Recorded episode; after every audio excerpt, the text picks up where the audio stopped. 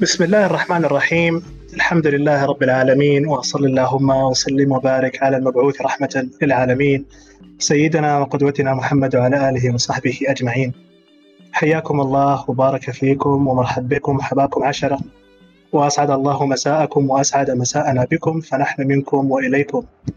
الحقيقة جزيل الشكر بداية لإدارة هذه المنصة الرائعة الماتعة على تواصل مداد الفكر والفن والأدب والعلم والثقافة والطرفة والرياضة والصحة ومختلف مناحي الحياة، والتي نستفيد منها بشكل يومي حتى غدت محرابا ومقصدا للائذين من وعثاء الحياة وطالب الأنس والمعرفة جنبا إلى جنب. ونتمنى أن نكون مقدمين خفيفي الظل عليكم هذا المساء إن شاء الله. دكتور محمد فرح وشخص الضعيف. في معرض وضعي للنقاط على الحروف فأنا أتجهز لمقدمة هذه الجلسة، أبى قلمي سوى أن يرتجل فيكم نظما كان يلح علي به منذ أيام، كالطفل الذي ملأ رأس أمه ضوضاء بصياحه طالبا قطعة من الحلوى الممزوجة بالعسل المصفى.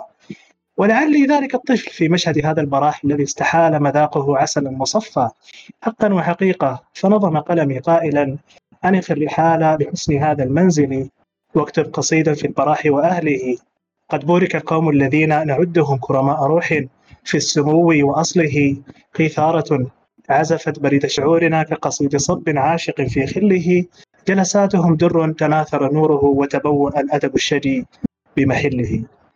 لكم التحايا، أطيب التحايا جميعا أينما حللتم وارتحلتم وفي أي بقعة نزلتم، فالملتقى الأثير والرابط الوطن الحبيب والجامع تآلف الأفئدة والأرواح، والغذاء إدام العقول، والمنصة مرح.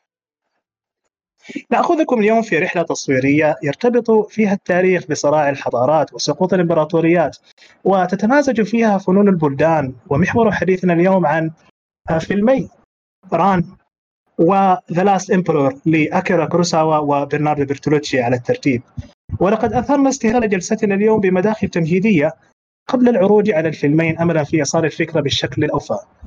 بين أيديكم الآن مجموعة من النقاط تلخص تدرجنا في النقاش إن شاء الله، يعني أحببنا نعرضها عليكم قبل استهلال الكلام لتنفيق الحضور الذهني. فهنبدأ نتكلم في البداية عن انهيار الإمبراطوريات، ومن بعد ذلك نعرض على السينما اليابانية، وبعد ذلك مدخل السينما الإيطالية كذلك، ومن ثم نتحدث عن المخرجين أكيرا كوروساوا وبرناردو برتولوتشي، ثم ندخل إلى فيلمي الليلة ران و The Last Emperor، ومن ثم مسك الختام ندخل على الإمبراطوريات. طبعا الكلام يعني والحديث الشجون في في هذا الباب، لأن المؤرخين طبعا بيربطوا الحرب العالمية الأولى لأنها أدت إلى انهيار عدد شاسع من الإمبراطوريات، في النمسا، المجر، الإمبراطوريات الألمانية والعثمانية الروسية، وأدت إلى ولادة عدد من الدول المستقلة، وبعد ذلك ظهرت مشكلة الأقليات في أوروبا والشرق الأوسط. وطبعا الحاجة دي يمكن تزامنت في يعني في وقت زي ما بقول انه السيفيلايزيشن وصلت لمرحله انه الامبراطوريات كنظام اصبح هشا كفايه ولا يستطيع ان يواجه التطور الانساني. وبالنسبه لامبراطوريتنا اليابانيه والصينيه، يعني معرض حديثنا بشكل اخص اليوم، ابتداء من سنه سبعة وثلاثين اليابان حولت حربها مع الصين لحرب شامله، فقررت انها تشهد التطور بتاعها و اللي أخذت فيه بعد ما تحولت إلى يعني إلى دولة حديثة بعد ثورة ألف وتسعمائة وأحد عشر. وطبعا واحد وأربعين زي ما عارفين خربت وش مع الحلفاء بهجوم مفاجئ على القاعدة الأمريكية في بير هاربر، وما لبثت في زمن قصير أن اجتاحت الفلبين، إندونيسيا، الهند الصينية الفرنسية، ملايو، سنغافورة وبورما. وانتهى الموضوع بأنها طبعا استلمت القنبلة الذرية هيروشيما وناغازاكي خمسة وأربعين، واستسلمت اليابان وانتهت الحرب العالمية الثانية، ومعها انتهاء الإمبراطورية اليابانية. بالنسبة للإمبراطورية الصينية طبعا كان الإنذار بأفول نجمها بعد غزو المونغولز، وانتهى الأمر عام ألف وتسعمائة واثني عشر وكانت عبارة يعني آخر سنوات في في في عهد الإمبراطوريات الصينية، نزاع على حكم الإمبراطورية بين المينغ والتشينغ داينستي. طبعا دي عبارة عن أسامي أسر، وكان اليوان داينستي بتخش في النص مرات، لكن هي انتهت بالتشينغ داينستي. والموضوع ده طبعا هيظهر في حديثنا لاحقا عن The Last Emperor. بسم الله رب المستضعفين، السلام على الجميع. تمنياتي انكم بكل خير وعافيه، وتمنياتي انه ربنا يفرج عن المكروبين ويسهل الحال على جميع الناس. آه فالمداخله حتكون مباشره على موضوع الامبراطوريه نفسها والاشكال الكبير اللي واجه سقوط الامبراطوريات وتحطم البنى القديمه وانهيار البناء التقليدي للمجتمعات فيها في المجتمعات الآسيوية. التركيز حيكون على المجتمعات الآسيوية، وحابي أبدأ ب بكوت أو باقتباس من كتاب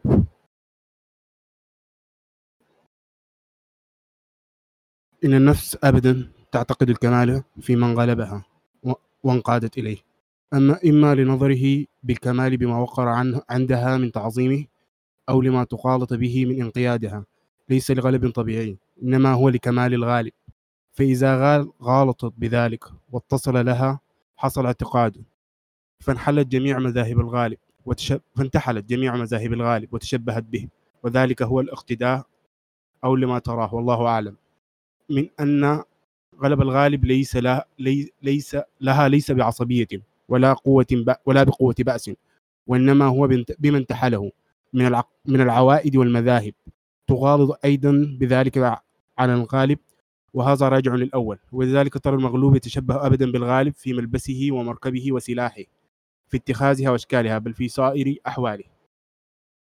الاقتباس من مقدمة ابن خلدون فصل الثالث والعشرون، فإن المغلوب مولع أبدا بالاقتداء بالغالب في شعاره ونحله وزيه ونحلته وسائر أحواله وعوائده. المسألة الرئيسية هي المسألة تصور أو تاريخية مسألة الحداثة نفسها والمجتمعات المحلية، وسؤال الحداثة والمواجهة الواجهة المجتمعات الآسيوية من تحديات التحديث، عملية التحديث وتجاوز البنى القديمة. في كتاب أنا حابي هو العنوان، حتى إحنا العنوان للجلسة اللي اخترناه هو من أطلال الإمبراطورية، والعنوان هو عنوان كتاب من الكتب اللي أثرت فيني جدا، ومن الكتب اللي أنا حابب الناس تطلع عليها في يوم من الأيام.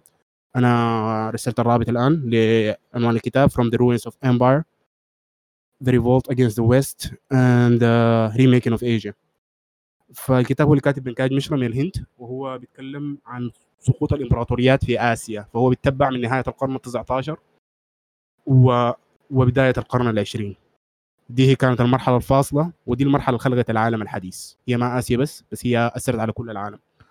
فالفترة هي فترة أوروبا، أوروبا لما انقلبت بذاتها وبقت عندها القوة بتسمح لها بالخروج من ذاتها، خلقت لنوحة تصور جديد، فتكونت صورة ال بقت تظهر فكرة الثنائيات، بتظهر في الفلسفة الغربية من الأدبيات الألمانية هيجل، والفترة بتاعت بداية القرن التاسع عشر أوروبا بدأت تكون ذاتية جديدة لنفسها، انهارت البنى القديمة حتى في أوروبا نفسها، وبدأت تتكون إمبراطوريات جديدة معلمنة، شغال أكثر على فكرة ال فكرة ال محور بعد ذاك، أو مع نهاية الفترة بقت هي فكرة النيشن ستيت أو الدولة القومية، لكن في البداية هي كانت لسه فكرة الإمبراطوريات والتوسع الإمبراطوري والكولونيالية وكل الحاجات اللي مرت في القرن في القرن التاسع عشر.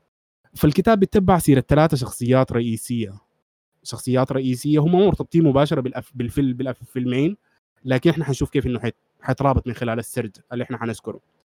فهو بيتبع شخصية جمال الدين الأفغاني ورابندرانات طاغور وليان تشياو من الصين، هم كانوا محوريين جدا شخصيات الثلاثة ذيل في تكون ال... كل النزاعات القومية ظهرت في آسيا بعد ذاك، حتى فكرة تكون الدول الحديثة في آسيا وأفول الإمبراطوريات مرتبطة بالثلاث شخصيات دي. جمال الدين الأفغاني شخصيته فريدة جدا، يتنقل من أكثر من مكان، وحتى ما أفغاني يعني وسيد جمال الدين أستبادي هو من من إيران، لكن ادعى الانتساب لأفغانستان لأغراض ممكن نشوفها لاحقا. ف... فهي الفترة دي هي كانت فترة تهوجن إنه أوروبا بقت عندها القوة المادية اللي بتسمح لها بالخروج من ذاتها والطلوع على باقي العالم. ف كان بدأت تظهر فكرة الثنائيات the west and the rest um, um, white is right. كل الأفكار دي بدأت تظهر في الفترة دي، وبدأت تظهر حتى فكرة القوة might is right، فكرة إنه من لديه القوة هو الأعلى والصواب. فأوروبا خرجت من نفسها، وهي بدأت عملية الإخضاع المباشر كان عن طريق، وما كان إخضاع مباشر في البداية أكشولي، كانت هي حرية التجارة، إنه كانت الفكرة الرئيسية فكرة التجارة، وإنه يكون في حرية للتجارة تسمح بحرية الحركة. وبعد التجارة جاءت الجيوش أو جاء الإخضاع العسكري المباشر، وده الحالة النموذج مع الإمبراطورية الصينية. الإمبراطورية الصينية كانت في البداية الفكرة إنه الإمبراطورية البريطانية حاولت تضغط على الإمبراطورية الصينية بأنها تسمح لها بأنها تعمل تجارة داخل الإمبراطورية الصينية، وكان في تبادل تجاري، لكن إنجلترا طبعا ما كان عندها حاجة تقدمها للصين، يعني هي كانت بتستورد من الصين لكن ما كان عندها سلعة تقدر تقدمها مباشرة للصين. فتم العملية مع شركة شركة الهند الشرقية اللي هي كانت برضو في إخضاع الهند، لكن شركة الهند الشرقية كانت مركزية في عملية تجارة الأفيون، لأنه ده ال ده البرودكت اللي كان موجود بالنسبة لي، أو المادة اللي كانت موجودة بالنسبة لإنجلترا أو لبريطانيا في الزمن ذاك، اللي هي تقدر تنشرها في التجارة. فهي بقت تضغط على على الصين، والصين كان رافضة، الصين كان رافضة إنها تسمح بتجارة الأفيون، لأنه في النهاية تدمير المجتمع، يعني هي ده ده مخدر، مادة مخدرة. آه لكن دخلت في حرب من أجل حرية التجارة، وحصلت إشكال كبير. من المشاركين في الحرب كان آه كان غردون غردون اللي عندنا في السودان، القتل في الثورة المهدية، آه كان هو من المشاركين ومن القادة البريطانيين في عملية الإخضاع تمت للصين. آه فهي كانت فترة فريدة، يعني بدأت تتشكل فيها، وبرضو كانت في المصادمة بتاعت فكرة التحديث الجاي على المجتمعات المحلية دي، لأن المجتمعات المحلية كانت البنى القديمة كانت اتفككت. الحاجة دي حنشوفها بالوضوح في إيران، إنه الصورة التقليدية وقوة الإمبراطورية التقليدية بدأت في الأفول وبدأت في الدع... في التداعي. ف... فبقت إنها ما قادرة ما قادرة ما قادرة تمسك الواقع، وما قادرة تسيطر، في نفس الوقت ما قادرة تواجه التحديات الجديدة مواجهة من الخارج. يعني مثلا لو رجعنا لورا شوية في الحملة الفرنسية، الحملة الفرنسية على مصر لما نابليون جاء على مصر في ألف وثمانمائة، لسه كانت في بقايا قوة في المجتمع سمحت للناس انها تقاوم بشكل من الاشكال النزعات الجديدة او التصورات الجديدة الجاية مواجهة بها. حتى نابليون يحتاج انه يدعي في مرحلة من المراحل انه هو مسلم، وانه جاي بصورة من الدين او التصور اللي عنده قريب، يعني التصور بتاع الثورة الفرنسية قريبا من الدين الاسلامي. ف... فهي فكرة انه حاول انه يتقرب من ال... من ال... من ال... من السكان المحليين، رغم انه هو جاي من موقع قوة، من قوة عسكرية، وإنه هزم المماليك اللي كانوا مسيطرين على مصر، لكن كان لسه في بقايا قوة حضارية سمحت بإنه الحضارة الموجودة تكون لسه ما تسقط في في حاجة ذكرناها قبل شوية من نص من نص ابن خلدون، مرحلة التعلق الكلي بالمتغلب.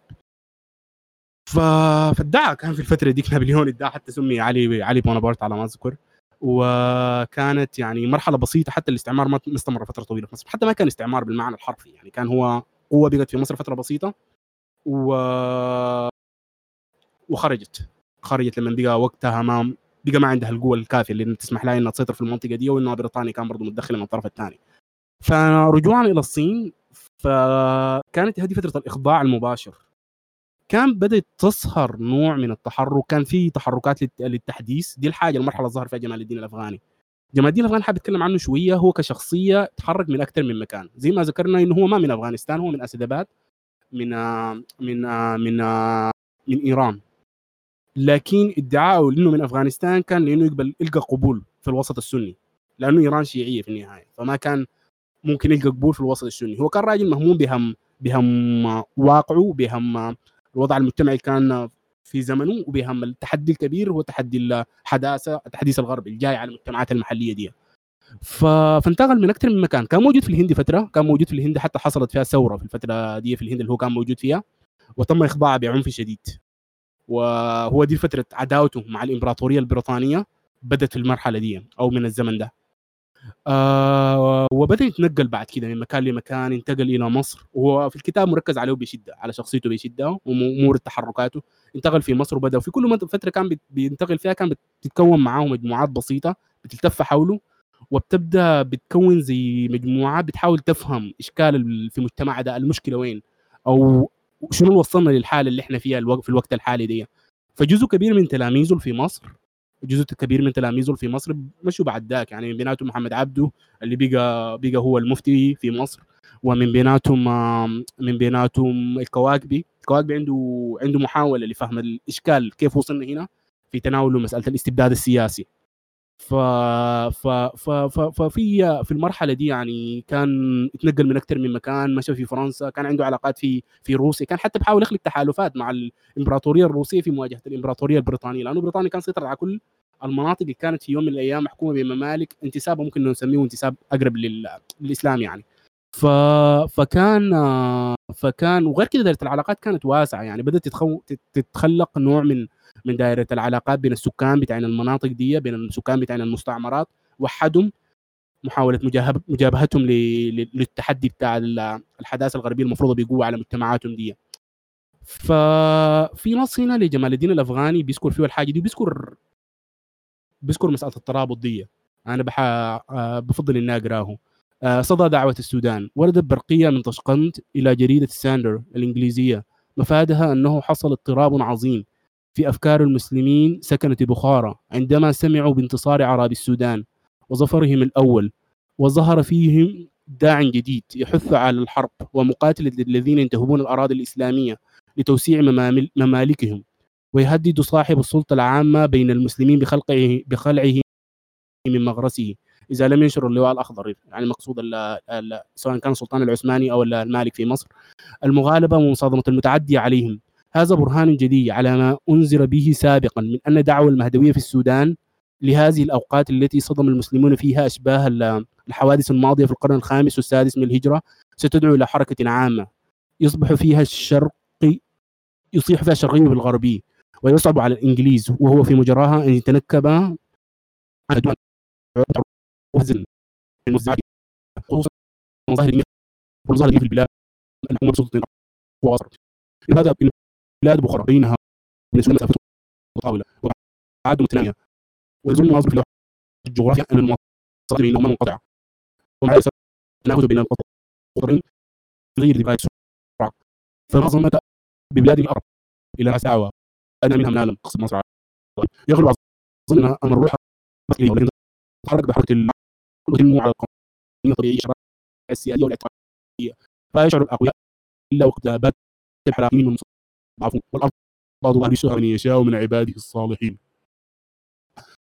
إذا سرت الحوادث ظهر الكوامن ومهدت بروز المغيبات، ماذا يمكن أن يؤخذ به من الوسائل ماذا يمكن أن يؤخذ به من الوسائل لغاية العدد القليل من غاية الجمهور أغلب الذي لا يقاوم ما أمكنت مقاومته في الأزمان الخالية. نظن أنه لا وسيلة لهذا إلا بتسليم الأمر لأربابه والدخول إليه من بابه وتركه للمسلمين يرضي بعضهم بعضا ودافع بأسهم بأس بعض.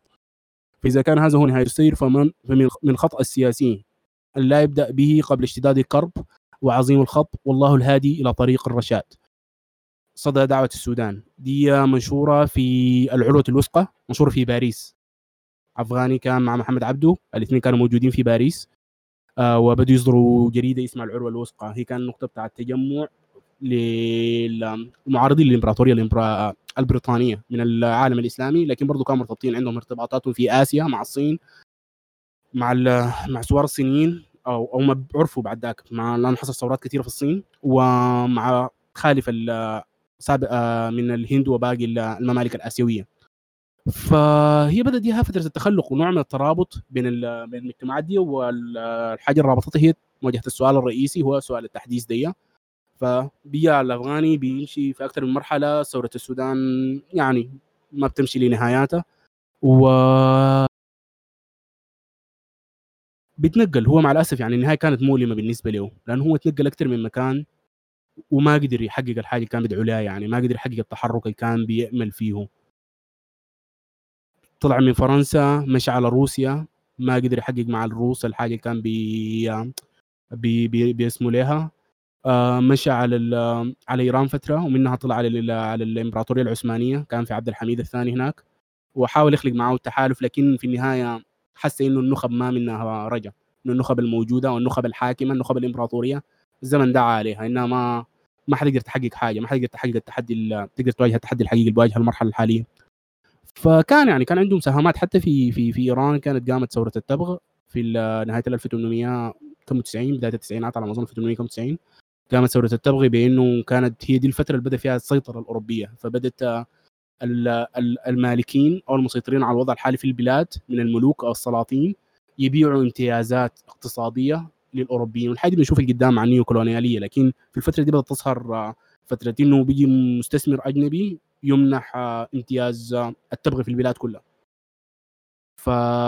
فكانت يعني حاجة مشكلة جدا. وكان هو الأفغان عندهم شاركات في المسألة دي، في في التحريض على ال... على ال... على ال... على ال... الحاكم الغاجاري اللي هو حاكم إيران، وفي النهاية كان انتهى الأمر لاغتيال الحاكم الغاجاري نفسه. لكن الأفغان انتهى يعني لفراش المرض في في اسطنبول نفسها، وما كان ومات هناك، ما كان قدر يحقق الحاجة اللي بيأمل لها. فمن بعده برزت شخصيات جديدة، من بيناتهم آه ليان تشياو اللي هو حيكون مركزي في مسألة الصين، وهو من الناس اللي برضو كان بيتكلموا عن فكرة، هم كانت في مرحلة في البداية كانت في فترة رفض القديم، فكرة رفض القديم بالكلية مع مسألة التحديث.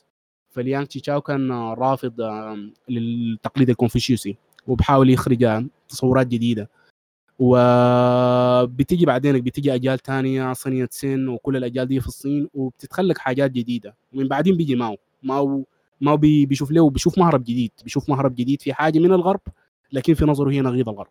هي دي الفترة اللي بتيجي فيها التأثر بالشيوعية مع ماو. لكن انهيار الإمبراطورية الصينية كان سابق، يعني هي انهيار الإمبراطورية الصينية زي ما ذكر المقداد سابقا كانت في ألف وتسعمائة وأحد عشر، وهي بدأت بقت إنها بقت ريبابليك أو بقت جمهورية. فكان الملك بقى صوري، وفي النهاية طلع من الملك هو نفسه، اللي القصة المبنية على الفيلم وحندخل عليها بعدين. اضطر إنه يخرج من من المدينة المدينة المحرمة أو المدينة اللي هو كان موجود فيها دي. ف فدي يعني كسردي سريع من الشخصيات اللي برضو موجودة في الكتاب. طاغور، رابندرانات طاغور، هو شاعر الهند معروف كشخصية يعني كانت مركزية في تخلق منحط الاستعمار في الهند نفسها، وبيصخر بعدينك، وعنده ارتباطات بالسينما. يعني الجميل إنه عنده ارتباطات بالسينما، السينما طبعا ما بتكون مفصولة، السينما بتكون مفصولة من واقعها، ما بتكون مفصولة من ما مفصولة من مجتمعاتها، ما بتكون مفصولة من الواقع المجتمعي، دائما متداخلة معه ومترابطة، بتخلق تصورات جديدة. ف... فطاغور كان عنده أسس زي مدرسة صغيرة كده، وكان أثر على أشهر المخرجين الهنود أو من الهند، والبنغالي سيتجيث راي، فهو كان أثر عليه. وراي بعدين طبعا قصة طويلة، يعني ممكن الناس تشوف ممكن نشوف القدام لما أو في يوم من الأيام دخلنا على السينما في الهند. آه وبرضه من التأثيرات اللاحقة أو التأثيرات في الفترة دي كان بدأت تتكون حركات يعني مناهضة ذاتها لل... لفكرة المودرنيتي من داخل أوروبا نفسها. فبدت بدت يظهر التراديشنالست او التقليديين بيحاولوا يرجعوا للتقليد في اوروبا، لانه التقليد اتدمر مع مع مع فتره التحديث ومع مع فتره صعود البرجوازيه في اوروبا نفسها. ف فبتظهر بمجا بوضوح في الصوره في الفلسفات في الفلسفات الالمانيه بالضبط. فلكن هي مشت في الحداثه لنهايتها، هي المشكله انها كانت بتحاول تنقذ الحداثه لكن مشت بالحداثه لنهايتها. ف فهي يعني بيسموها مودرنست انتي مودرنست، هو هو حداثي ضد حداثي. فلانه ما في مهرب، هو ما في مهرب، انه الواقع اللي وصلت له المجتمعات دي وصل لمرحله انه ما في مهرب، انه الناس لازم تواجه الواقع اللي هي موجوده فيه. فبنلاحظ الحاله دي مع هايدغر، بنلاحظ مع نيتشه، بنلاحظ دائما بيحاولوا يهربوا للغرب للشرق سوري بيحاولوا دائما يهربوا للشرق. نلقاها مع مع نيتشه ومع مع مع, مع هايدغر في الفلسفات. الناس مهتمين بالفلسفه بيكون عندهم معرفه جيده بالموضوع ده. ف ف ف فكانت يعني هي مسألة المسألة دي، يعني مسألة صعود النازية والفاشية، ودي حنشوفها في في الفيلمين برضو. كأننا فترة نزول صعود النازية والفاشية في أوروبا مرتبطة جدا بعملية التحديث نفسها، ما ما ما حاجة خارجة عن سياق التحديث، هي ماشية بفكرة التحديث لنهاياتها أو بفكرة المادية لنهاياتها. ف فدي يعني كانت السياق العام التاريخ اللي مرت عليه المسألة دي. وهو ظهرت التأثر قلنا بالرفض رفض الفكرة الغربي من داخله ذاته، أو فكرة العودة للتقاليد وفكرة التقليد. فكانت فكانت المسألة دي يعني بيشوفها مثلا في إيران بصورة واضحة. ذكرنا كان في لما تكلمنا عن السينما الإيرانية المرة اللي فاتت، ذكرنا إنه كانت في ظهرت حركات كثيرة كانت مناقضة أو مناهضة لفكرة التغريب في المجتمع الإيراني نفسه، لأنه هي مشكلة الحداثة عندها بتدي وعود كثيرة في تيمتيشنز، لكن ما بتحقق ال ال ال الوحود اللي بتوعد بها الناس، ما بتتحقق على أرض الواقع. آه الإشكال الاقتصادي بظل موجود، بتهدم البنى القديمة لكن ما بكون في بنى جديدة بديلة، والناس بتلقى نفسها موجودة على أرضية ما قادرة تستقر عليها. ف... فظهرت في إيران هم برضو تحركات بالشكل دي، وتأثرت برضو بالفلسفات ال... بالفلسفات الألمانية بالضبط، بهايدغر بالضبط، من بيناتهم أحمد فرديس ذكرناه سابقا، وهو كان من المركزيين في فكرة ال... في فكرة ال... الفلسفة، أو سموه فيلسوف الثورة في إيران، رغم انه ما ما ما عنده نصوص مكتوبه، لكن هو كان متحدث اكثر من انه كاتب. لكن الجميل انه عنده تاثير في السينما برضه على مرتضى افيني ذكرناه سابقا، انه كان عنده تاثير في السينما عليهم. آه فدي كسردي تاريخي سريع للمساله دي، وحندخل الان بصوره بصوره اوضح على الافلام نفسها او على السينما نفسها.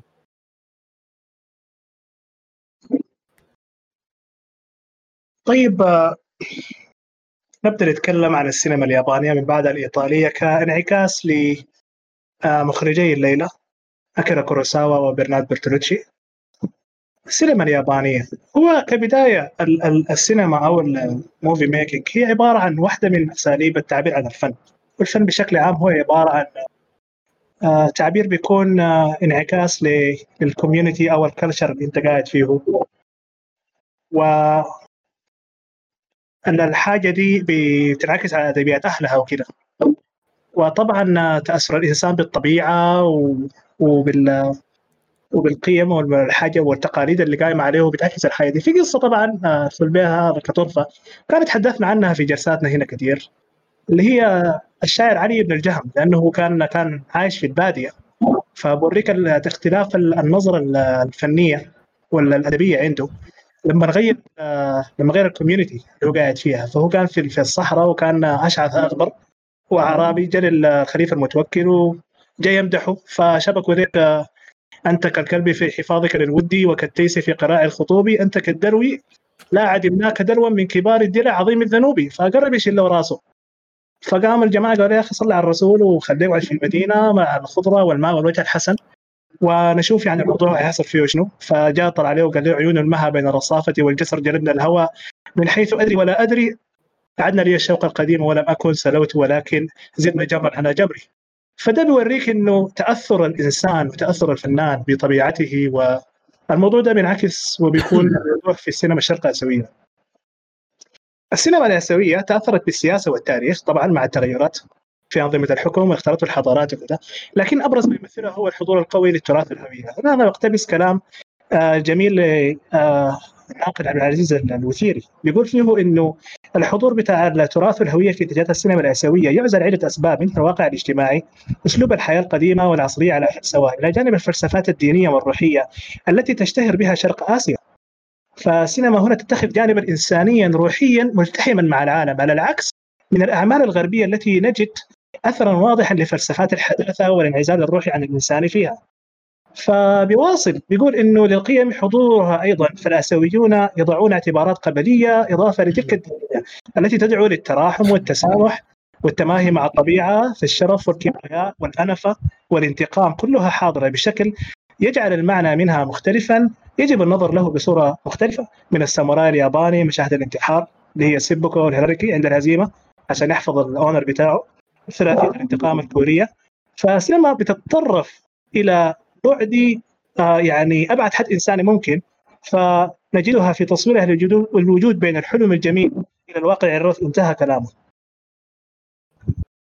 أحد النقاد المشاهير آه اللي يتكلموا عن فطاحلة المخرجين اليابانيين تيدا وسيتو، تكلم آه بترجمته لكينجي ميزوغوتشي عن مراحل تدرج يعني المسرح الياباني، لأنه كان عنده ارتباط كبير بالسينما اليابانية. فقال إنه هي كانت أربع فصول في تطور التاريخي. الأول كان الكابوكي، دي كانت المدرسة القديمة، بيكون له فترة إيدو.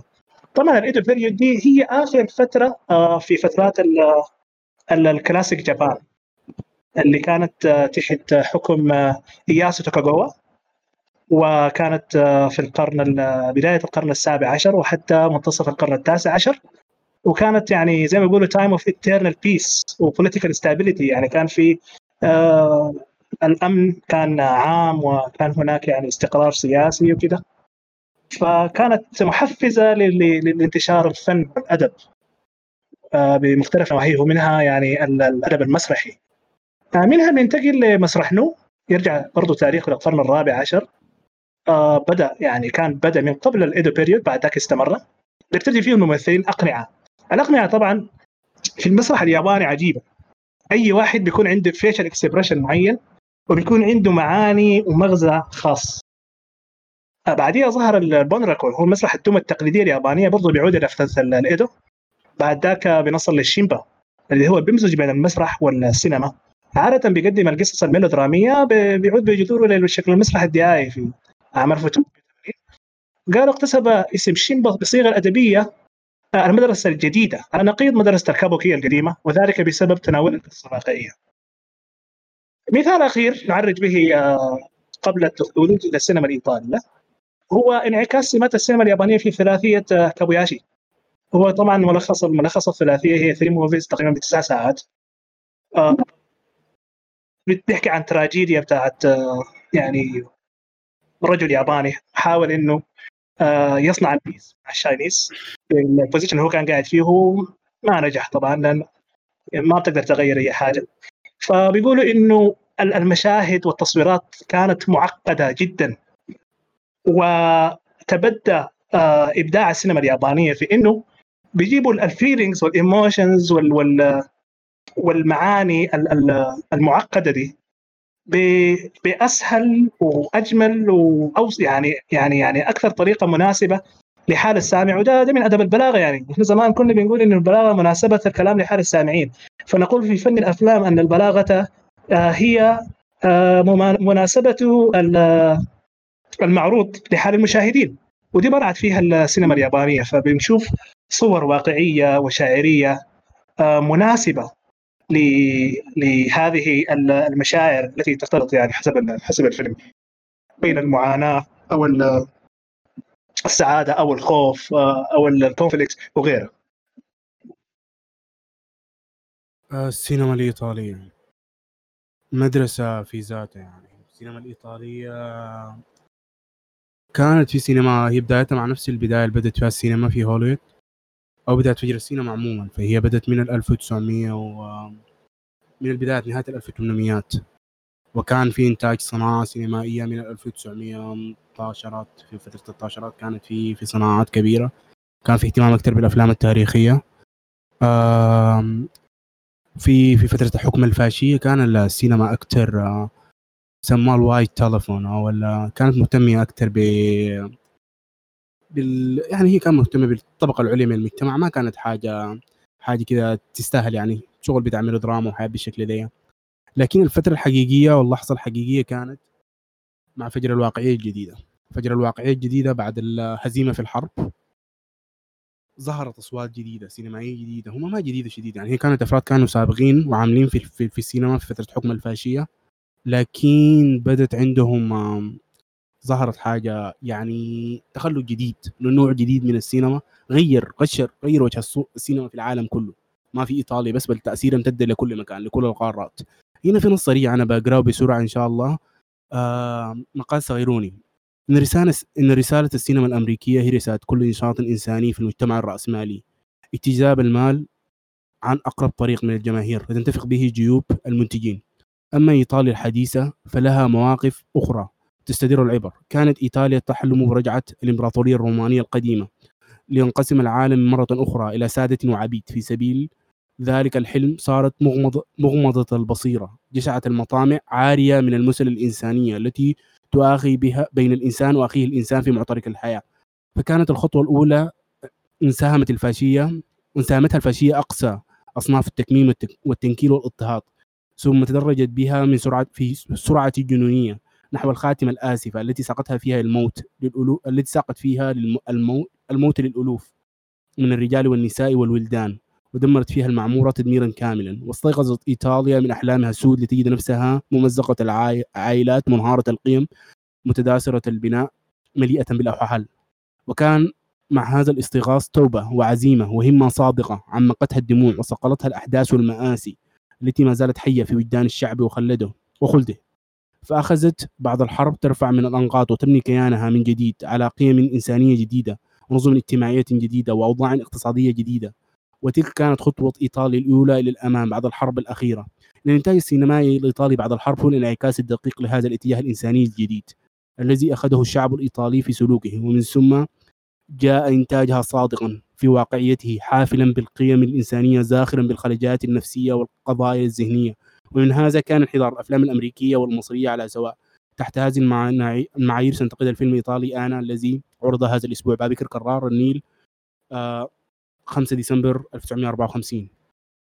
المقالة أنا جزء انتبهي لها أكثر من حاجة، يعني إنه هو كاتب من السودان، وما أظن هو شخصية مشهورة، لكن هو كان فاعل في في تكوين ما بعد ذاك بقى الحركة الإسلامية في السودان، وكان انفصل منهم من بدري، حصلت مشاكل داخلية، فصل منهم من بدري واتجه اتجاهات تانية، واتجه اتجاهات أكثر مزج بين اليسارية وبين ال... بين التصورات الإسلامية، فكون فكون حزب الاشتراك الإسلامي حاد بالاتجاه ده، مش بالاتجاه ده، لكن ما كان مشهور يعني في السودان. لكن بس التناول نفسه، يعني فكرة التناول نفسه لقضية السينما والاهتمام بالسينما والسينما الإيطالية على وجه الخصوص في مجتمع لسه تحت الاستعمار، يعني احنا بنتكلم عن السودان تحت الاستعمار، تحت الحكم الإنجليزي حتى، يعني ما ما كانت حصلت الاستغلال بعد، لكن يعني اللحظة الفريدة دي، لحظة لحظة الواقعية الجديدة، وكيف إنها وصلت أكثر من مكان.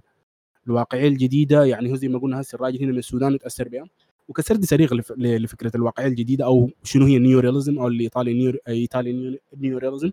هي نشأت يهو بعد فترة بداية نهاية الحرب العالمية الثانية، إيطاليا كانت مدمرة تماما، الحكم الفاشي انهار، كان لسه يعني هي كانت إيطاليا هي ما فكرة بس جل حلفاء وحرروا، لا كانت في مقاومة داخلية داخل إيطاليا، وجزء كثير من المقاومين دي كانت عندهم ارتباطاتهم برضو بالسينما.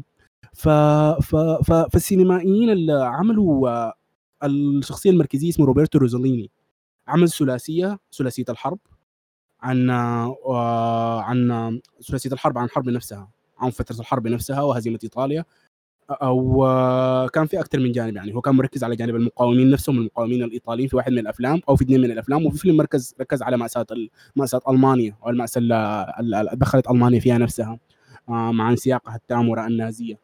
آه ففي روزاليني برضو من المعاصرين له، من اللي كانوا فاعلين جدا في الفترة، كان في لوكينو فيسكونتي. لوكينو فيسكونتي كان أكتر يعني كان آه ملتزم أكتر بتوجهاته، ملتزم أكتر بالشيوعية، آه وكان يعني في الحزب الشيوعي آه لوكينو فيسكونتي، فتوجهاته كانت بالاتجاه دي. لكن الجميل يعني من أول أفلامه لتيرا تريما، هو فيلم بتناول فيه و... بتناول فيه ولا مجتمعات الصيادين المحليين، يعني ركز على الخصوصية بتاعت المسائل المحلية، ركز على حياة القرية.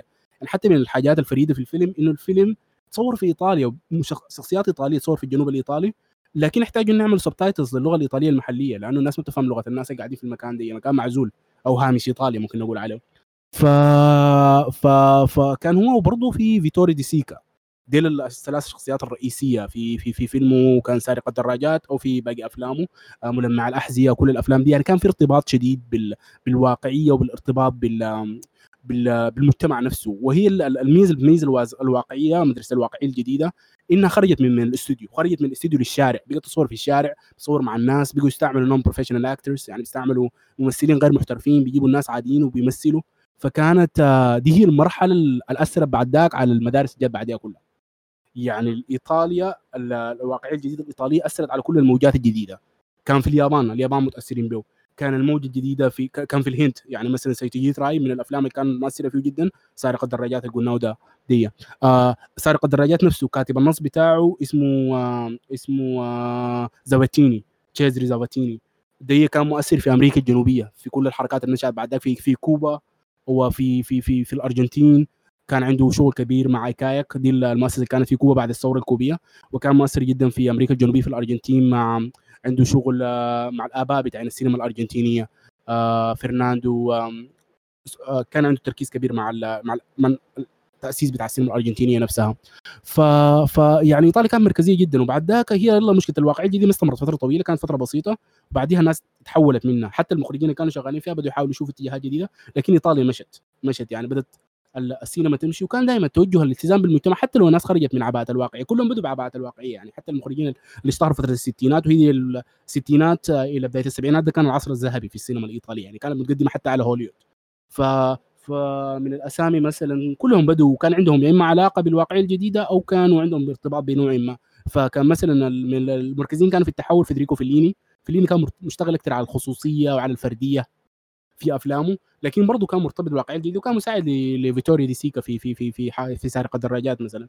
آه من بعديه يا هو بيجي مايكل انجلو انتونيوني، آه برناردو برتولوتشي، آه برضه كانوا ملتزمين، آه عندهم توجهاتهم اليساريه، لكن كانوا ملتزمين اكثر بعرض مأساة او معاناه البرجوازيه، ما كانوا مركزين اكثر على الطبقات المهمشه او القليله في المجتمع يعني اللي عندها آه اللي بتعاني في المجتمع من الوضع الاقتصادي. لا كانوا مركزين اكثر على عرض مأساة الالينيشن او فكره الاغتراب للطبقه الوسطى او للبرجوازيه في المجتمع الايطالي وغيرهم. في كثير يعني ظهرت اشكال كثيره من السينما رغم انه حصل تحول من الواقعي الجديد، لكن برزت حياه جديده، برز الالتزام بالعالم الثالثيه والتحرك نحو العالم الثالث مع جيل بونتيكورفو مثلا على سبيل المثال.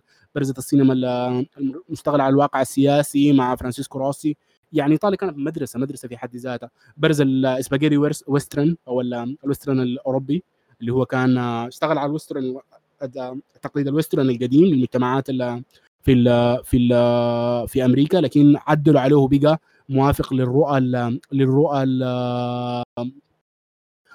الايطاليه او رؤيه في المجتمع الايطالي للويسترن. وبرناردو برتولوتشي نفسه اشتغل على واحد من افلام الويسترن عادي من الحياه اللي اللي ما كان عندي حتى ما كان عندي معرفه، حتى لما بديت ابحث عنه شويه لقيت انه اشتغل على واحد من الافلام المشهوره جدا Once Upon a Time in the West، ذات مره في الغرب. يب فهو كان يشتغل عليه ويشتغل مع سيرجيو ليوني، اشتغل في كتابه السيناريو. فهم برضه كانت في الفتره دي برزت فكره ال فكره الاوتور او الاوتور في السينما بسموها الاوتور دايركتور او فكره الاوتور ثيوري. اوتور معناها اوثر بالفرنسي او او مؤلف او اديب. بيتركز اكثر على انه دور المخرج كعامل مركزي في صناعه الفيلم، لانه الناس زمان في نموذج هوليوود كان التركيز على ال على ال على ال على ال فنانين او على الاكترز على على النجوم، آه بسموه الستار سيستم في في في هوليوود. لكن في السينما الايطاليه كان تركيز اكثر على ال على ال على ال المخرجين نفسهم، وهم نفسهم كانوا بيكونوا في جزء منهم بيكونوا كاتبين للفيلم نفسه، وبيكون كاتب ومخرج في نفس الوقت، فالتصور بيكون بتصور كامل يعني بتصور كامل للمساله.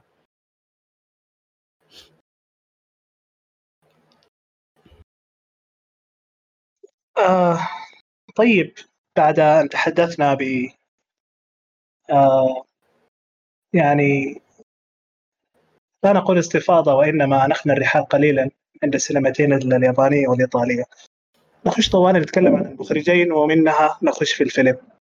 نونسكم شوية عن أكيرا كوروساوا. طبعا هو آه عاش ثمانية وثمانين سنة بين ألف وتسعمائة وعشرة وثمانية وتسعين، يعتبر أحد أعظم المخرجين اليابانيين. أول أفلامه سايشيرو سوغاتا كانت سنة ثلاثة وأربعين. العجيب إنه هو أصلاً كان بادي كرسام وما كان عنده أصلاً الفكرة إنه يكون مخرج، لكن حصل له كارير شيفت.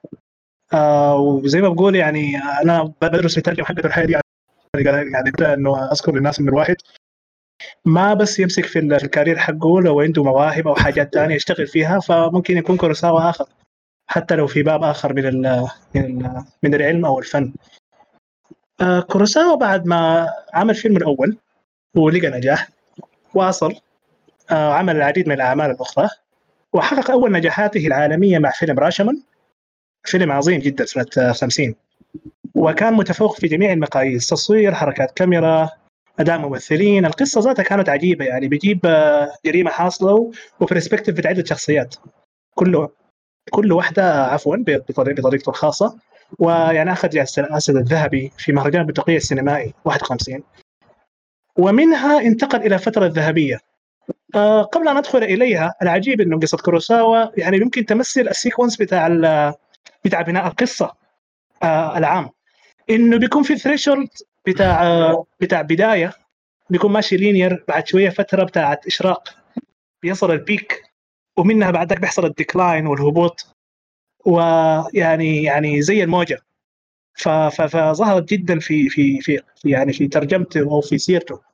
الفترة الذهبية كان السمعة العظيمة دي خلت استديوهات توهو في طوكيو إنها خصصت لهم ميزانية ضخمة جدا في ذلك الوقت لإنتاج سيفن ساموراي، واحد من أعظم أفلام، وفعلا يعني دفعوه وقدوه للزرع المناسب، والحاجة دي خلت شعبيته يعني تكون كبيرة بعد ذاك بين الجمهور المشاهدين والنقاط على السواء.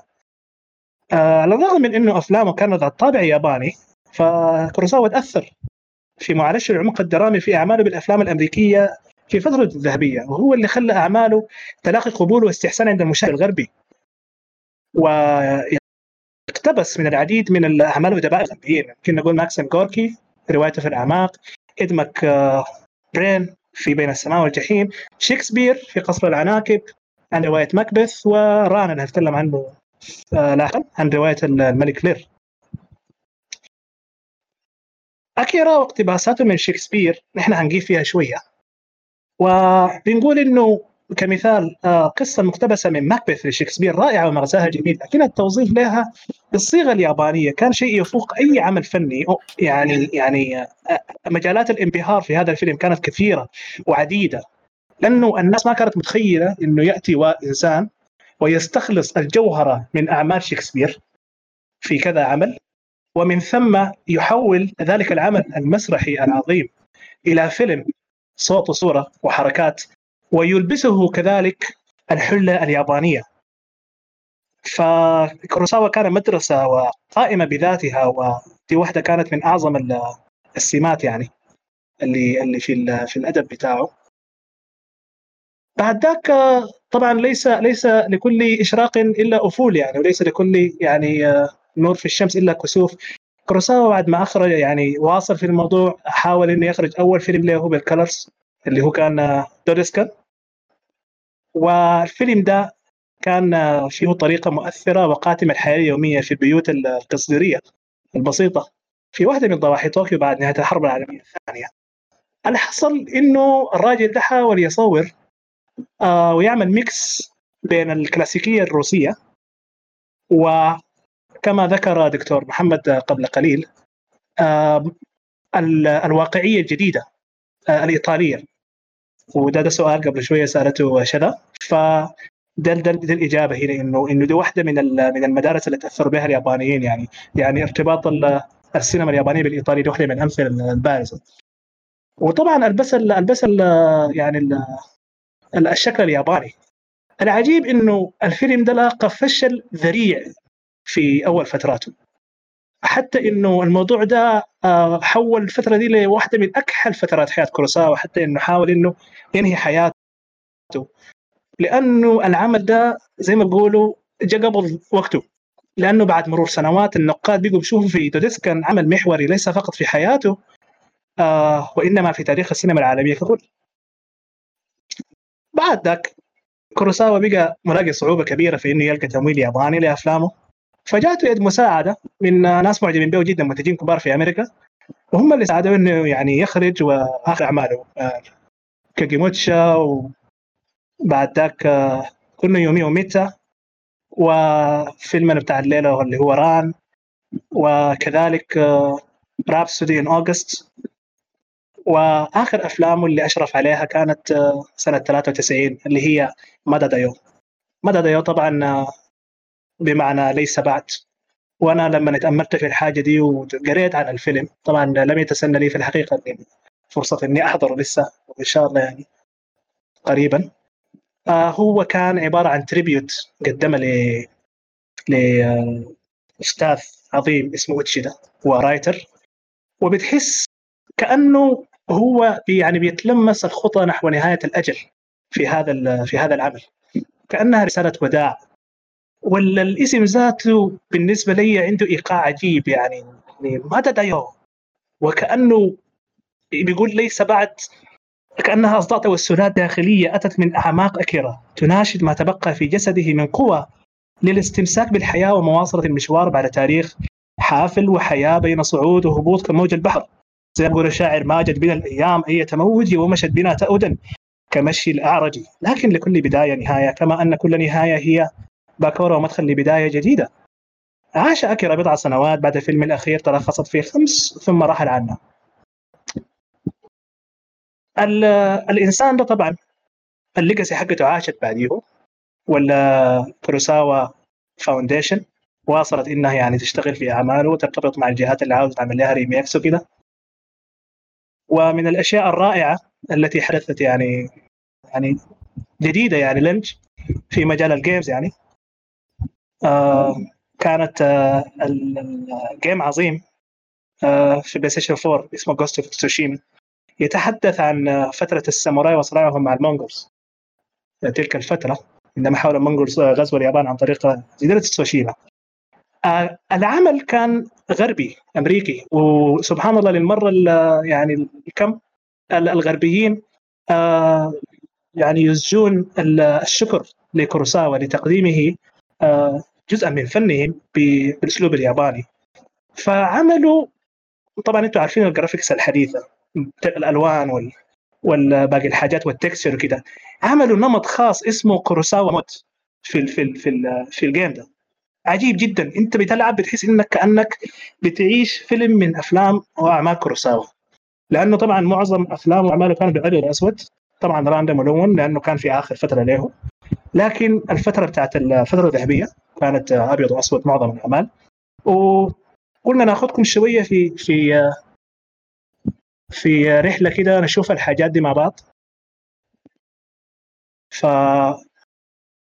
المشاهد خلابه جدا في في العمل.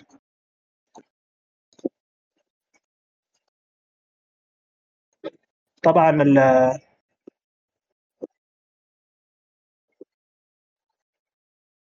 ال ال الشركه دي قدمت الموضوع ده بطريقه عجيبه جدا، يعني يعني حتى اضافوا نمط الميلودراما، يعني ما كان مجرد وايت اند بلاك.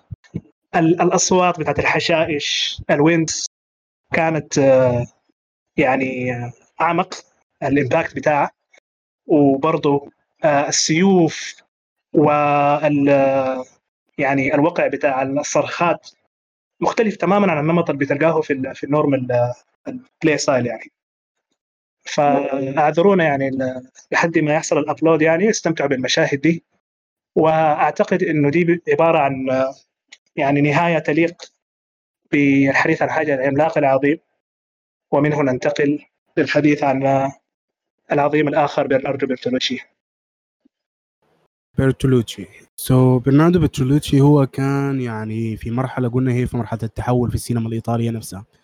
كانت خلاص فكره الواقعيه الجديده بقت تعتبر تعتبر قديمه، يعني هو في الفتره بدا يصنع فيها سينما فتره الواقعيه الجديده بيت الناس بتحاول تخرج منها، تخرج من عباءه الواقعيه الجديده. يعني زي ما عندنا لدبه في السودان نقول دائما نطلع من عباءه الطيب صالح، الناس بيتكلم دائما تطلع من من عباءه الواقعيه الجديده. حتى المخرجين بتاعين الواقعيه الجديده يعني كارلو ليتساني مثلا كان بيتكلم انه يا اخي احنا المفروض نشتغل اكثر على شغل كوميرشال، انه ما ممكن. حتى روزاليني نفسه يعني روزاليني بدل بدل بدل المسيره نفسه بقى ما ما قادر يستمر في نفس الطريقه، ما ممكن نتكلم عن عمود مدمره نقعد الى الوقت الحالي نتكلم لسه عن المدن المدمره، المفروض نشوف حياه جديده. ف... فهو اتولد يعني اتولد هو في فترة نهاية الحرب برتولوتشي نفسه، هو في في بداية الأربعينات، و... وكان يعني بدأ صغير وظروفه الاجتماعية سمحت له، يعني أسرته كانت ممكنة اقتصاديا، هم عندهم اهتماماتهم الأدبية، هو كان برضو عنده اهتمامات أدبية، فكان كان يعني توجه أكثر نحو الشعر، لكن لكن توجه بعد للسينما بمفارقة طريفة يعني. فهو والده كان دعم دعم بير باولو بير باولو من المركزيين جدا، بير باولو بازوليني من المركزيين جدا في السينما الإيطالية، يعني أخرج كده نسق خاص بذاتيته، وعنده ذاتية خاصة كده شاعرية خاصة، فساعده في يطلع واحد من أول كتبه. فبعدين بازوليني ساعد ساعد برتولوتشي نفسه في إنه خليه يشتغل كمخرج مساعد له في واحد من أفلامه، فاشتغل فاشتغل مع مع بازوليني في في في أكتوني، آه هو من الأفلام اللي اتعملت ألف وتسعمية وواحد وستين، وكان لسه على فيه لسه روح باقي روح من ال من ال من ال من, ال من الواقعيه الجديده دي، كانت بداياته. ومشى بعد ذاك في الدرب، يعني عمل اكثر من حاجه، اشتغل على اكثر افلام خصوصيه، يعني فيلمه الاول كان عام ما كان خصوصي، لانهم بدهم يركزوا على الخصوصيه الذاتيه للمخرج نفسه، انه المخرج حاول يكون يعني الفيلم يكون اوتوبايوغرافيكال او يكون فيه جانب من السيره الذاتيه وجانب من الحاجات دي. ف ف, ف... فكان فيلمه Um, Before the Revolution أو ما قبل الثورة، يتكلم ده, ده, ده الفيلم اللي كان يعني مركزي جدا في طرحه لل, لل, للمجال العالمي. وفي الفترة دي احنا حاجه ما ذكرناها قبل، لكن من المدارس اللي تاثرت بشده بالواقعيه الجديده. يعني هم كانوا اكشن القادوا المدرسه دي وبيجوا بيجوا بيجوا مركزيين فيها، كانوا لسه بيكتبوا كانوا بيكتبوا عن السينما، يعني كانوا بيكتبوا نقد ادبي وحياه عن السينما، ومش بعد ذاك بيجوا بيجوا هم مخرجين في ذاتهم هي الفرنش نيو ويف او النوفل فاغ او الموجه الجديده الفرنسيه. فكان من ال من اللي اعجبوا ببرتولوتشي في الفتره دي جودار، جان لو جودار، وبقت بيناتهم في صداقه قويه، لكن انكسرت بعد ذاك. هنعرف انكسرت وين لقدام شويه ما بعيد.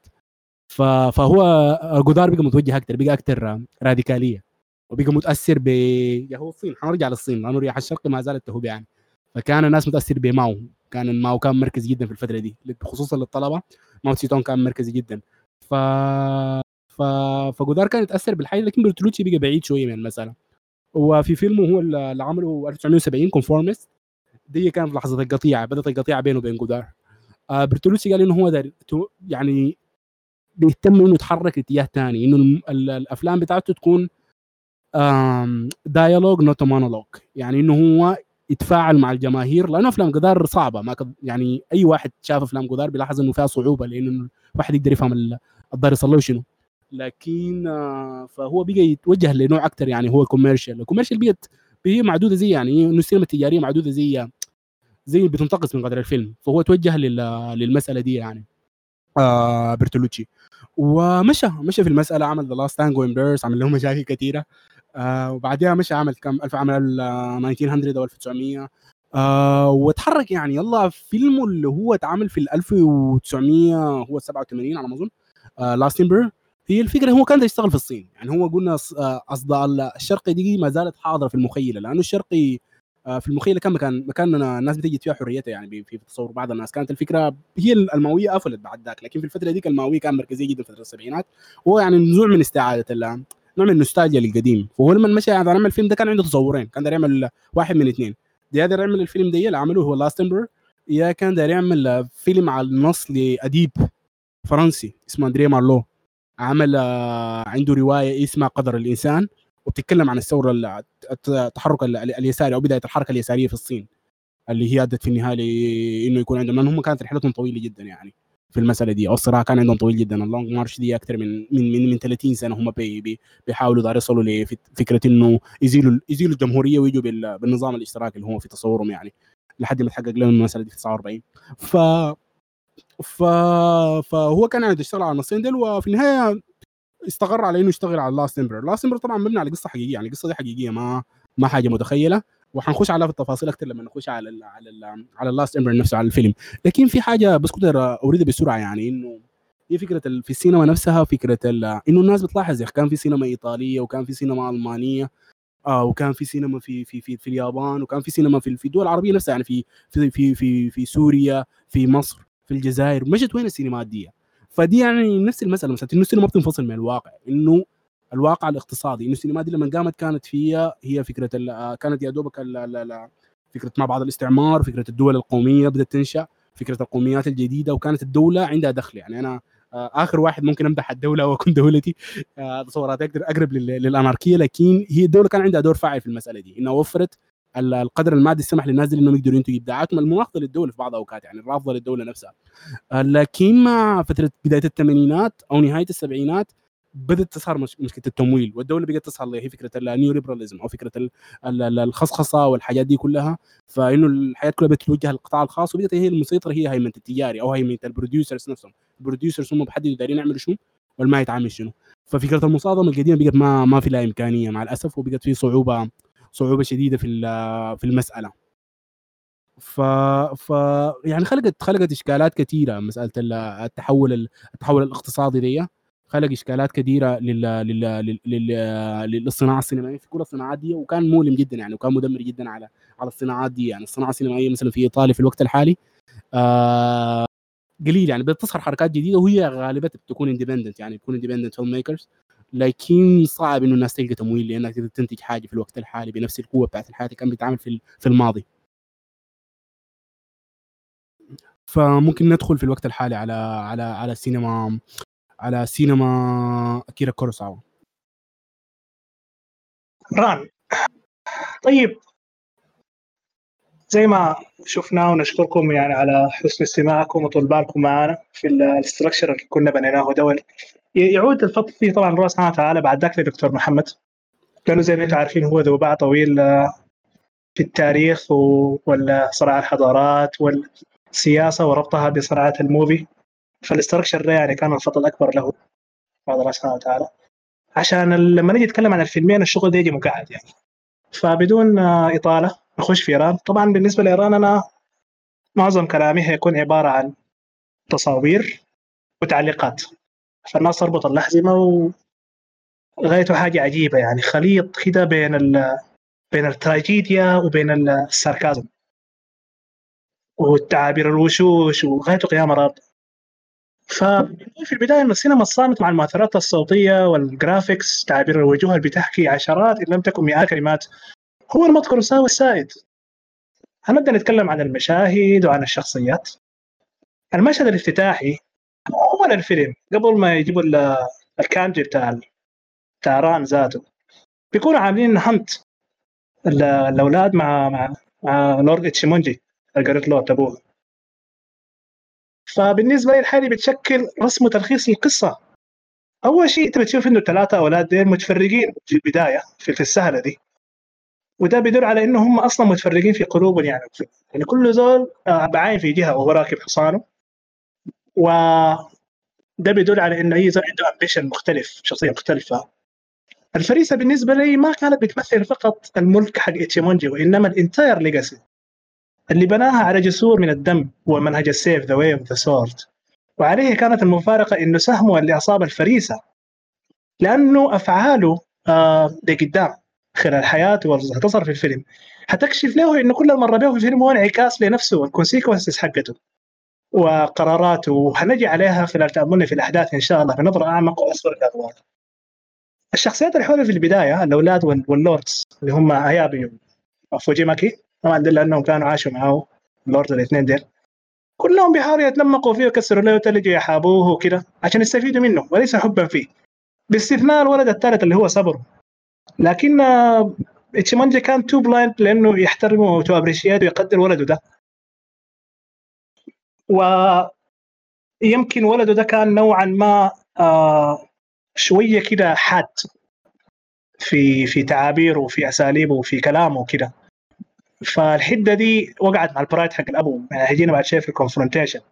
واحدة من الشخصيات اللي تعتبر ايكونيك بالنسبة لي بالنسبة لناس كتار حضروا الفيلم ده اللي هو الانترتينر اللي هو كوامي. طبعا انا والله يعني والله ما عرفت اعزل له على صوره، لكن في النهايه جبت الصوره دي اللي هي ميكس بتاع ساركازم كان بيضحك فيه وحكمه ونظره بعيده. وكوامي ده في الفيلم هو صوت صوت البساطه الشعبيه والليفل اوف كوميونتي اللو يعني، اللي بعين له الاكابر زي تشيمونجي كزول ساذج ومهرج وخادم ومن الحشم فقط لا غير، ومن كان يعتقد ان خلال الاحداث هيكون صفاء الذهن والقريحه ممزوجه بالاندفاع والتهور والسذاجه. العيد كوامي سبب في انه يبقى صوت ضمير لتشيمونجي، او بالاحرى صوت ضمير بيديه صدعنات في راسه كده ينفجر ويقذف في وجهه الحقيقه، ووراه ووراه مره ثانيه كيف انه هو اعمى والدرب اللي وصله ده يعني وصله لوين. كوامي ده واحد من اكبر زي ما قلنا ناقونات في الفيلم، آه بيظهر فيه بيمثل بالنسبه للتوازن على الميلودراما في ران بين التعابير الكئيبه والساخره في ذات الوقت من الحالة اللي عليها تشيمونجي. طبعا زي ما قلنا الأولاد الثلاثة تارو جيرو عن صبره، كل واحد شخصيته براهو في المشاهد اللي اتكلم عنها وزيادة. الاثنين الأوائل طبعا تملقهم لأبوهم باصطناعه ضد صبره وكده وصراحته ووضوحه وقته أحيانا آه خلاهم يعني يتميزوا آه في في في قرارات أبوه يعني. وكان طبعا أكثر واحد بار أول وحيد بالأحرى. والحاجة دي بتوري يعني برضو في في سينما كوروساوا التفاصيل البسيطة بتفرق يعني، مثلا لما أبوه قام نام في النص في البداية وطوالي ده قام شنو غطاه بالجذوع بعد ما قام قطعه، لما نصحه وهو مخلوع طوالي يا زول قام حتى للكرسي. ف برضه للأسف بس كان صريح، وتشيمونجي اعتبر الصراحة دي قلة أدبه وسوء أدبه بتاعه يعني، وفضل أكبر الأولاد. وده بي ده بي ده بيربطنا بأن دي واحدة برضه يعني واحدة من المشاهد الشهيرة في ديار الإمبراطوريات. المشهد بتاع إنه الأبو بيفضل الأبر أو الأكبر الأولاد حتى لو كان incapable ولا incompetent ولا غير جدير بأنه مثلا يحكم كده. آه نجي بعد ده لرسمة أخرى أو صورة أخرى، مشهد آخر، الحلم المرعب اللي عاشه آه كوروساوا، آه استغفر الله العظيم، تشيمونجي. ف آه بعدين اشتغل وشوش يا جماعة. ف الرعب اللي كان بيجي للزور ده آه بصورة متكررة زي ما في ال في, ال في الصورة اللي قدامكم، بيشوفوا بتكرر تعابير وشه الفزعة، كأنه الحلم كان بيحذره من أحداث ستستهيل إلى واقع وشيك إذا ما لحق، إلى يعني إنه ما لحق نفسه. لكن عمك ما فهم المسج وكان بيحلم بأرض آه غريبة جدباء وإنه خايف ووحيد، ودي الحاجة اللي حصلت فيما بعد. يعني كان كان الفيت بتاعه أول ما يستفيق ويتذكر ملكه وأولاده بيقوم بيضحك ها ها ها كده، وضحك البلهاء بتاعته دي، وبينعت روحه بالغبي وبيرجع لغفلته. مشهد الأسهم لما جاء لما أولاده ده كان من المشاهد يعني اللي كانت إبك وكانت دراماتيك وكان فيها رسالة وكانت مضحكة جدا بالنسبة لي، لما الأولاد وعمل فيها أخونا المهلب بن أبي صفرة وما عارف نثر الكنانة وزاع عليهم وتأبى الرماح وإذا اجتمعنا تكسرنا وإذا افترقنا تكسروا أحدا، لكن صوروا كسر له الفهم وكسر الرماح والأسهم وأي حاجة، وبس الغرض كان يعني إنه يثبت له موقف إنه الاجتماع لا يجدي شكلا إذا كان الشركاء أو الحلفاء غير متآلفين مضمونا، لأنه بيكون مجرد شكليات فيك، ودي حاجة ملموسة في الحياة الاجتماعية والسياسية على مر التاريخ. بعد ذاك حصل الفيرست كونفرونتيشن فيرسس سابورو وتانجو. تانجو ده واحد من من الأتباع المخلصين له جدا، فبالنسبة لي ده يعتبر فيرست كونفرونتيشن من كشخصية ضد ضد ضد تشيمونجي. والبرايد حقه في اللحظة دي كانوا مسميها كلاش اوف برايد، منعوا من إنه يعني صوت الحقيقة والضمير يصل له، وده كان ده كان أول أول فرصة يمكن بعد في بداية الفيلم وفشل فيها. يعني بنجي بعد ذاك نتكلم عن كايدي، آه يعني اللي كانت آه زولة عجيبة جدا، يعني شخصية مرعبة في الحقيقة، و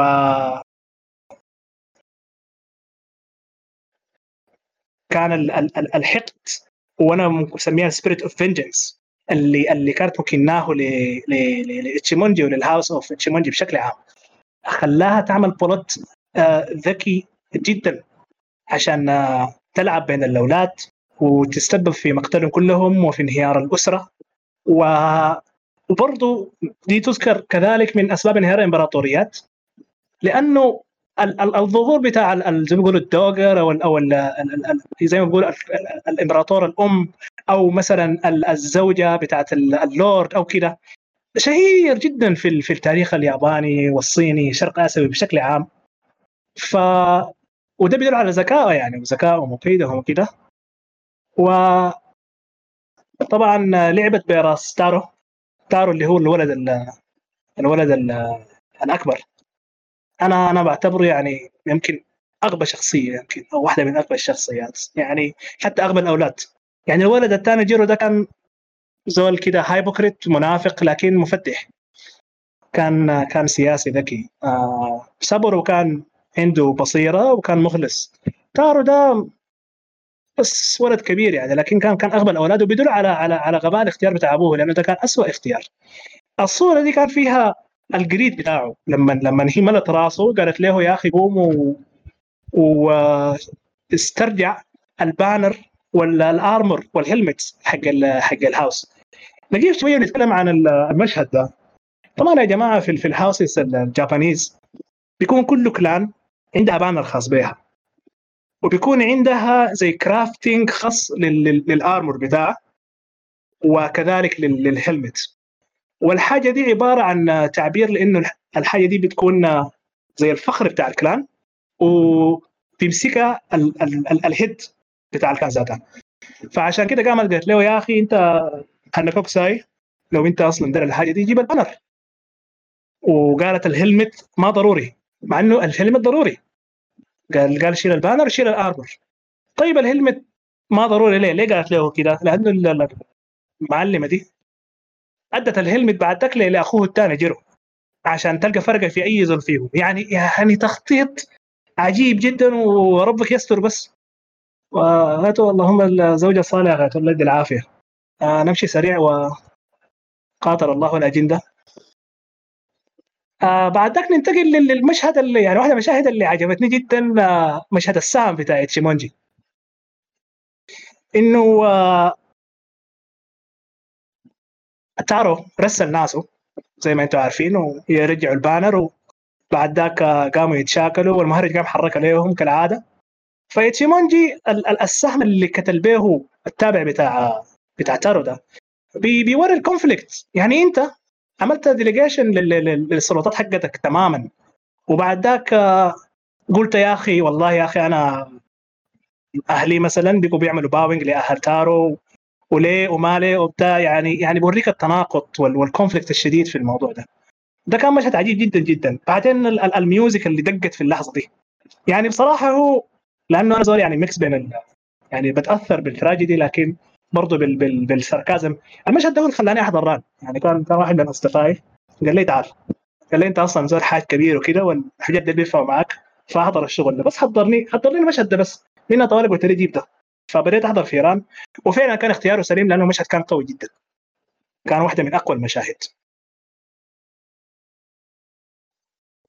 واحدة من الشخصيات آآ آآ يعني أو أو بالأحرى آآ آآ عفوا الرياكشن بتاع الناس قبل ما أعرج على الشخصية بتاعت سوي، هم ذاتهم كانوا مستغربين في الكونفليكت حق الاتيمونجي لأنه ما في زول يتوقع إني أتصرف بالطريقة دي. بعديها طبعا اللي هو برضه مشهد بتاع غضب اتشيمونجي من ولدينه والحته الكسر فيها السيف. آه كسر السيف ده طبعا تعبير لزوال الملك. طبعا دي كلها تعابير مثلا في السينما اليابانيه آه زي ما بقول الرمزيه، لكن عندها معاني كثيره.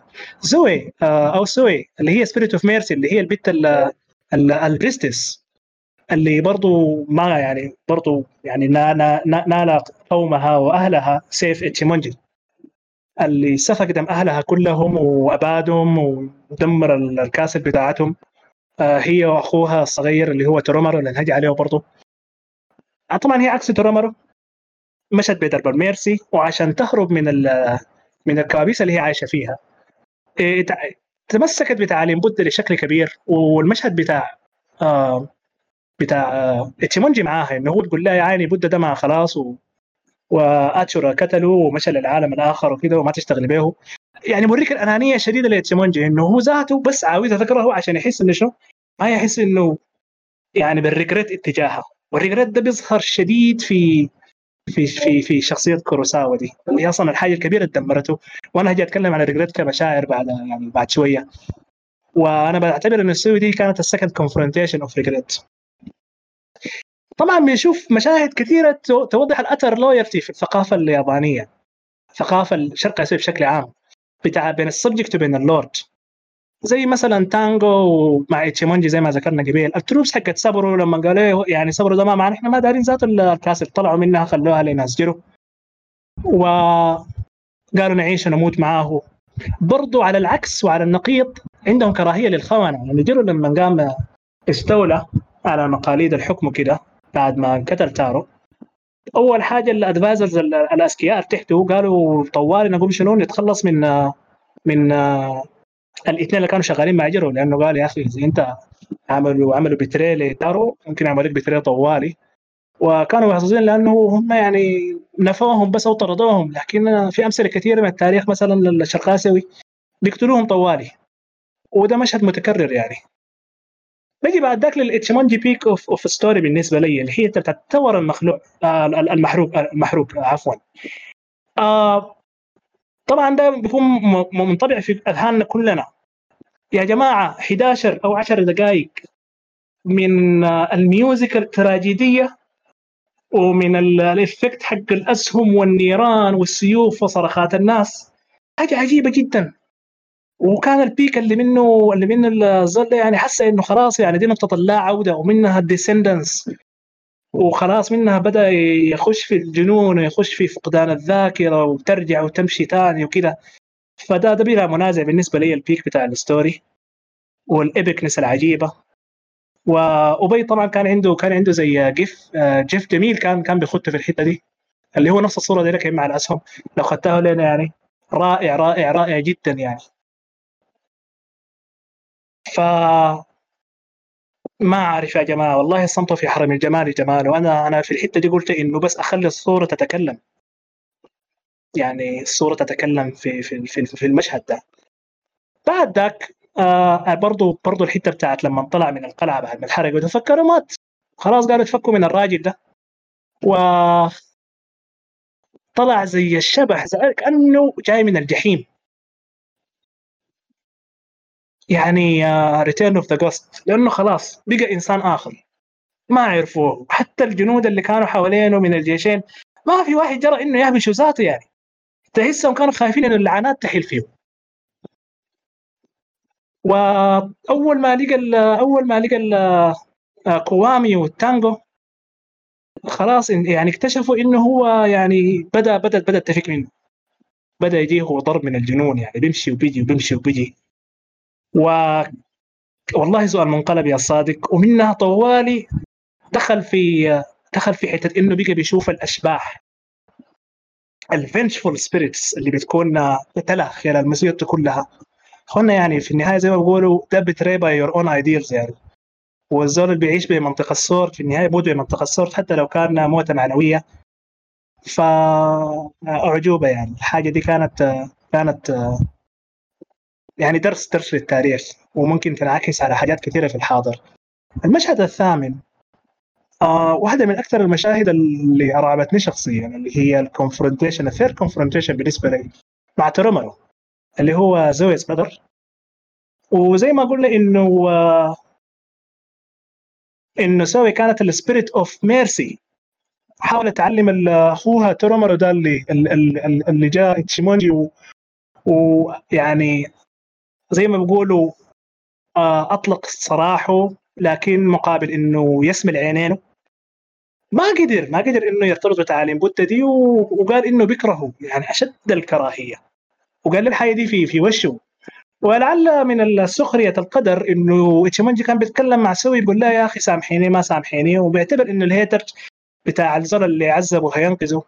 فجاء ترومر اللي هو قال انا بكرهك، لكن وراه انه الكراهيه برضه بتسلق وسليقه يعني. وقام قال له يعني انه اقعد والحاجه الوحيده اللي ممكن اقدمها لك هي ال هي ال الميلودي اللي بيعزفها في الفلوت. ويا اخواننا الفلوت في الثقافه الشرقاويه اليابانيه والصينيه عجيب عجيب جدا، لانه آه يا جماعه حتى في المعارك مرات بيحاولوا يسمعوا للدقه بتاعت الفلوت او بتاعت الاله الموسيقيه، وبترجموا عن طريق المشاعر بتاعت القائد او الاستراتيجيست او غيره. والحاجه دي بالمناسبه ساهمت في امثله كثيره ما تطرقت لها عشان الزمن في تغيير معارك و... و... يعني في في تحديد بتاع فيت لناس كتار. ف فلما لعب الفلوت كانت الحاجه دي مليئه بال... بالميلانكولي بالاومن اللعنات. والمشهد ده قذف في قلب في قلب إتشيمونجي الرعب. وانا يعني قلت احسن نحن نستصحب الميوزك دي ذاتها معانا عشان يكون وقعها اقوى في في طرحنا الليله.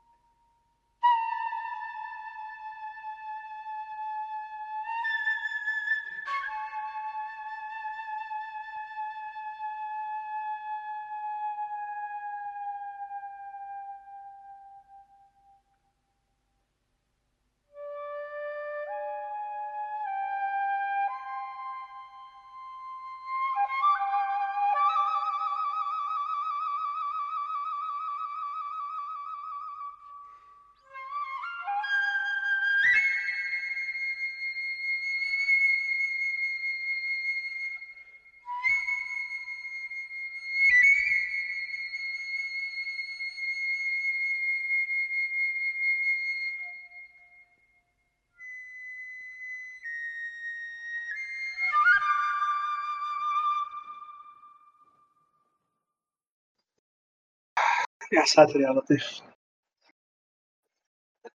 ناس البيت كيف؟ إن شاء الله كويسين أنتم.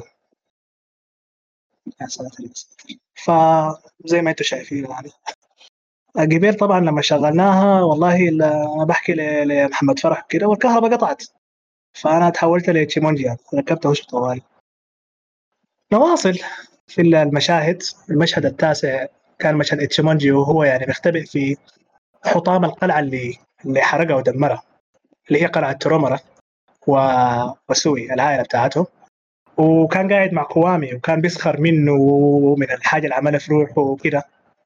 وزي ما انتم شايفين كان صنع عليه هلمت من القش، يعني يوريك التعبير انه عين عين ملكك وصل ليش ليه يعني. ويعني مشهد عجيب وفيه تراجيدي وفيه ساركازم فيه تردي حال وزوال ملك رائع يعني. ف بعد ذاك طبعا تكرر مشهد الرعب اللي بيعتريه كل ما يتذكر سيرة ابنه الثالث، لأنه سياط الريجريتس مهيمنة عليه وما عنده وش يلاقيه بعد العمل فيه يعني. يا إخواننا الريجريتس ما دام ذكرناه يعني، أول ريجريت ك أول زي ما بقولوا يعني إنه الزول يندم. الندم الندم سيء جدا لو لو زاد عن حده، لأنه آه خطير وممكن يكون ضرورة مرات، لكن بعد ذاك لو هيمن عليك بي بيدمرك، بيؤدي للانهيار و... وممكن يخليك حبيس للماضي ويأثر بطريقة سلبية جدا على الحاضر بتاعك وعلى مستقبلك. المشاعر بشكل عام لما تزيد على حد تعمل الحاجة دي. برضو الأونر العالي جدا عن إتشيمونجي والبرايد وكده منعوا إنه يعني خلاه أعمى، ما خلاه يشوف الرحمة والحب والبر اللي كان موجود عند ولده. ففي دي واحدة من الدروس اللي مفروض نتوقف عندها. بعد ذلك نجي لمشهد يعني واحد من أكثر الشخصيات اللي كانت كنت معجب بها في في الموفي، كوروغاني اللي هو اللوير آه سبجكت لجيرو. طبعا جيرو هو يعني كان فرقه من تارو بالنسبة للستركشر بتاعه. آه الفرق إنه تارو الحاشية بتاعته كانت تعبانة، يعني كانوا بروتس وكانوا بس يعني يعني نظرتهم ما بعيدة، وفي النهاية طبعا هم اللي انقلبوا عليه أوغورو والثاني. أما بالنسبة لجيرو الحاشية بتاعته كانت ذكية جدا وكان عندها نظرة بعيدة. طبعا حصل بيناته وبين كايدي كلا كلاش طبعا، لأنه كانوا عارفين إن الزلة دي كانت تصل لشو. فالحاجة دي متكررة برضه في تاريخ الممالك في الحكم الإمبراطوري في شرق آسيا بشكل عام. ف يعني الناس ديل آه لو كان هو تابع كلامه آه لحد النهاية آه ما أعتقد إنه جيرو ده كان هيزول ملكه يعني، لكن ضعفه كلورد خلاه في النهاية يعني يسمع كلام القايدة، وده الموضوع الضيق يعني. دي برضه واحدة من الأسباب الكبيرة لزوال الإمبراطوريات. طبعا أنا بذكر الأسباب دي عشان نكون منعرج بعد ذاك لما نخش بعد شوية في ذكري آه الحديث عن آه The Last Emperor. المشاهد يا جماعة حقت الجيش، طبعا السينما القديمة اليابانية فيها رسم عجيب للتاكتكس بين الجيوش. جيش ثورو طبعا الجيش كان ذكي جدا في التاكتكس وفي العدة والعتاد، مع انه في العتاد عفوا وين كان في العدة بسيط جدا. جيجيرو كانوا اوت نمبرينج، وايابي وفوجيمورا كانوا موجودين از رينفورسمنتس، يعني كانوا بس مستنين اللي يضرب الثاني عشان يملحوا الموضوع، وفعلا شالوا الفيرست كاسل.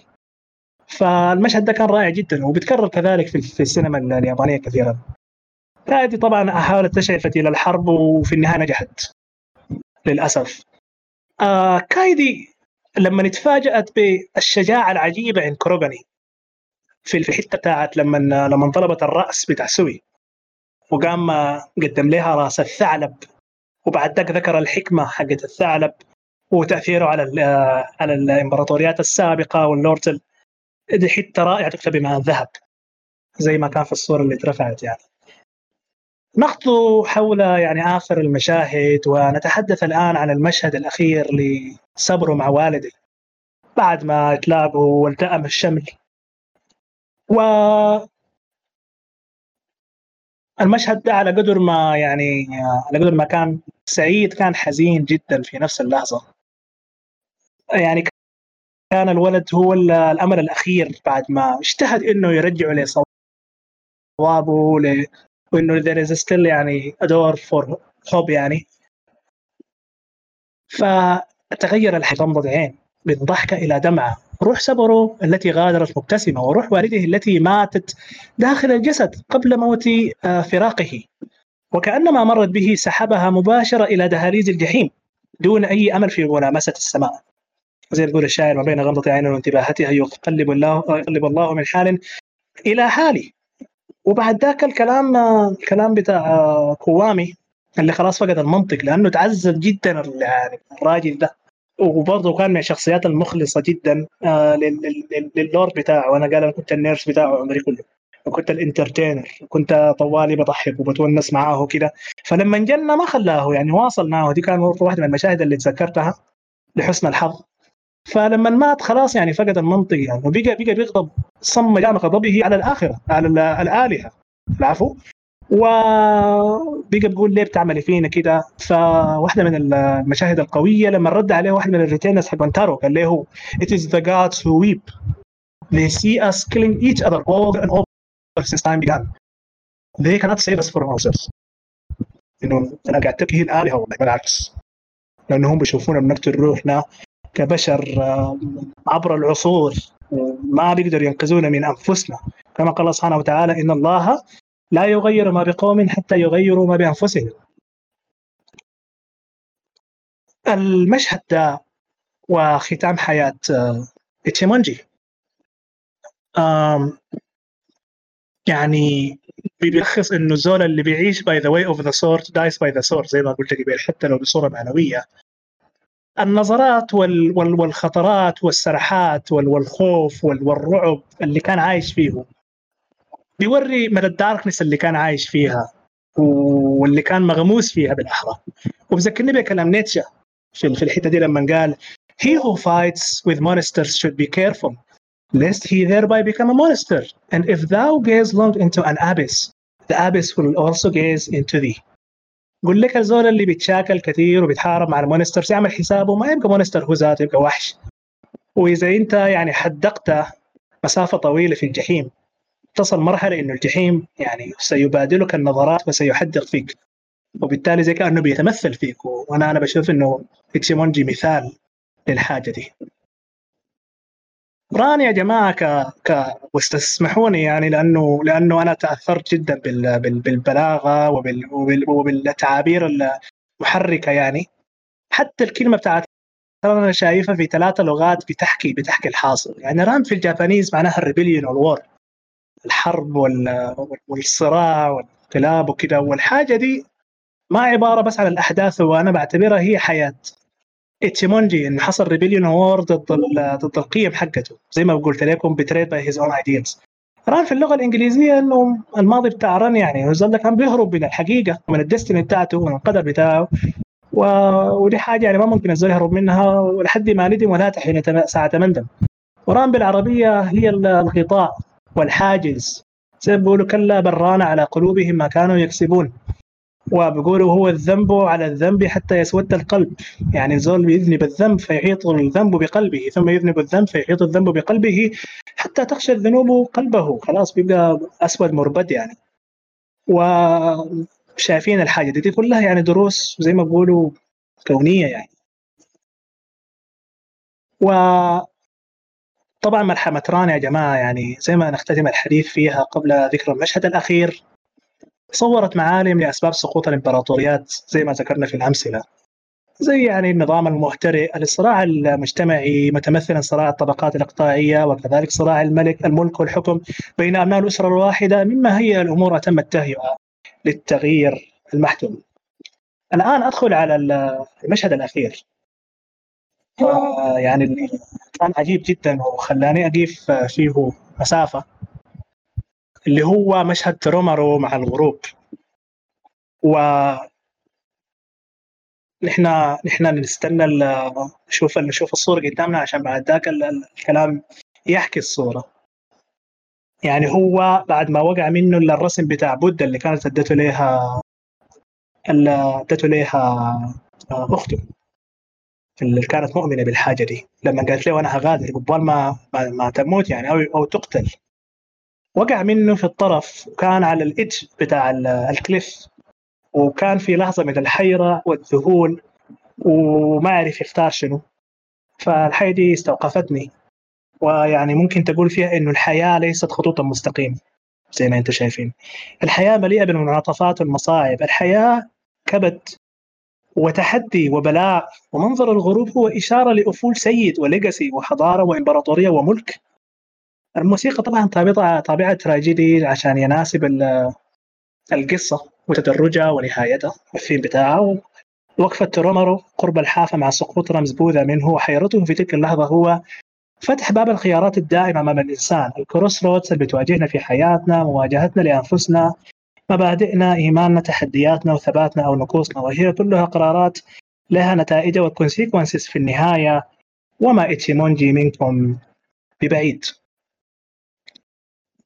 آه في الأدب الصيني في قصيدة جميلة بتحكي عن الصراع بتاع الهيروز مع بعض واصطراعهم على الملك والقصص الأبطال والأشعار التي سارت بها الركبان. في النهاية بقول لك everlasting are the green hills only times and again the suns ويسترق لونلي. يعني بقول لك بعد الصراع ده كله آه إذا سيد منا خلق قام سيد وكده، آه بتفضل فقط ال يعني ال يعني بعد صراع القادة وصك الجيوش ونزال الهيروس الجميع يزول، وتبقى السهولة الخضراء شاهدة على التاريخ. وعصرا بعد عصر آه تقوم وتسقط إمبراطوريات وممالك وأمم، في آخر الأمر تغرب الشمس وحيدة.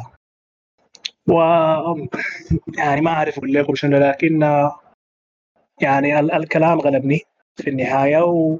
ولذلك أستعيض بأبي الطيب المتنبي لكي ينقذني من هذه ال- الكربة. ويحكي ويقول: نبكي على الدنيا وما من معشر جمعتهم الدنيا فلم يتفرقوا، أين الأكاسرة الجبابرة الأولى كنز الكنوز فما بقينا ولا بقوا، من كل من ضاق الفضاء بجيشه حتى ثوى فحواه لحد ضيق.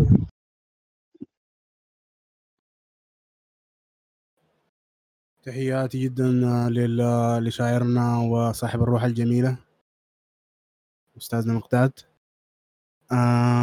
يعني أجاد جدا في في في في في, في تحليل الفيلم وفي إبراز الجوانب، كل الجوانب الفلسفية والجوانب الروحية في الفيلم نفسه.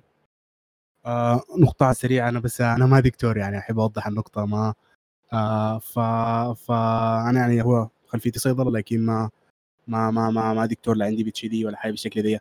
فيسلم شديد مقداد، يعني دانا قدر أكبر من قدرنا، ربنا يسلمه. آه حندخل بصورة أعمق شوية في مسألة مسألة السقوط نفسه، السقوط والأفول والخيارات المطروحة. آه كما وضح مقداد في ران، ران هو نقطة التجلي أو الأسباب اللي أدت لسقوط الحضارات وانهياره. آه مسألة رئيسية مسألة الصراع الداخلي، صراع داخل البيت الواحد، صراع داخل أفراد المجموعة الواحدة. آه بيفتح المجال ل... لل... للأجنبي أو البعيد إنه يدخل في في في في, في تفكيك المسألة وفي الاستفادة منها والامتياز. والمسألة حتى واضحة في ران نفسه، يعني إنه كان في أسرتين تانيات آه كانوا مستنين يشوفوا النتيجة بتاعت الصراع دي عشان يشوفوا الامتيازات اللي ممكن هم يطلعوا بها منه نفسه. وياها المشهد الختامي هو مشهد الأفول، أفول الإمبراطورية نهايتها آه بغى الأطلال، إنه خلاص انتهى البناء القديم المتصدع انهار، وإنه لازم تقوم أبنية جديدة. ف... ففي Last Emperor هو الفيلم نفسه، يعني النقطة الرئيسية لازم الناس تكون عايلة إنه مبني على قصة حقيقية.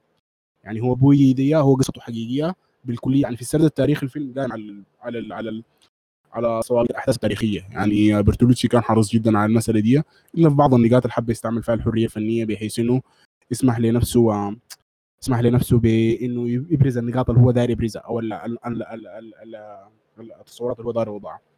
فهو كان حريص جدا إنه يعني ما يجي واحد من اليوم من الأيام مؤرخ يقول لي أخي إنه الحتة دي كان فيها إشكال أو الحتة دي ما حصلت أو كده. فهي من النقاط الرئيسية اللي ما حصلت واستصحبت في الفيلم هي مشهد الانتحار، وعنده مركزيته برضه. والانتحار لانه هو مشهد النهايه، يعني آه الانتحار قديم عندنا في الادبيات، في ادبيات بعد الاستعمار، او مشهد مشهد افناء الذات بعد بعد الوصول لنهايه ما منها مخرج. موجود في الأدب، في أدبيات مثلا عندنا مع طيب صالح في مصطفى سعيد موسم الهجرة للشمال، آه مش هذا الغرق، آه يعني في مع تشينوا تشيبي في آه في آه Things Fall Apart أو Things Fall Apart الأشياء تتذاع، عنده نفس نفس النهاية مع كونكوا وموتو. ف ف فهي في في مش هذا الصدمة هي زي ما قلنا إحنا قبلك ما ما تعمقنا فيها شديد، لكن صدمة ال صدمة المودرنتي أو الويسترن مودرنتي دي المجتمعات دي تمرت أو حاولت تتعامل معها بأكثر من طريقة. كانت في مرحلة التماهي في البداية الناس حاولت حست إنه في إشكال عندها، حاولت تعمل ريفورمز وتعمل تغييرات في في بنيتها في بنية الإمبراطورية دي نفسها، وتتوجه في الاتجاه اللي بيسمح لها إنها تقدر تغير وتلحق بيرقبة الحضارة أو بيرقبة المدنية. لكن بعد ذلك الناس أدركت إنه في إشكال ذاته في الحضارة وفي المدنية دي، لأنه لما المسألة وصلت لنهايتها شفنا الحضارة انتهت باليابان لوين، وانتهت بألمانيا لوين، وبإيطاليا لوين. ف... ف أو فكرة التحديث يعني فكرة المودرنايزيشن. ف ف فبرتولوتشي الفيلم مبني على أكثر من مصدر، لكن المصدر الرئيسي هو كتاب ل... لبوي نفسه اسمه From a... From an Emperor to a Citizen. ف... فهو مبني على على المسألة دي وتحوله من إمبراطور ل... لمواطن. هو الجميل في المسألة يعني إنه بورز في الفيلم نفسه إنه برز من البداية أو وضح من البداية مسألة ال... مسألة ال... الإشكال في الإمبراطورية نفسها. إمبراطور عمره ثلاث سنين، إمبراطور اخت... ما اخت... يعني طريقة الاختيار بتاعه، طريقة توليته، كيف إنه جاء واستلم المسألة دي. الإمبراطور قبله حصل له شنو؟ الإمبراطور قبله اغتيل برضه، يعني هو اغتيل إنه في إشكالات داخل داخل البيت، نفس الصراعات نفسها والمشاهد بيشوفوا كلها مع مشهد ال... مع مشهد ال... مع مشهد مثلا حرق ال... حرق المكتبة وحرق الممتلكات بتاعتهم، آه الممتلكات الملكية لما هو حاول يجري، لأنه في فساد كبير فساد كبير داخل الإمبراطورية. ف ف فبرتولوتشي اشتغل على المسألة دي يعني بصورة جميلة.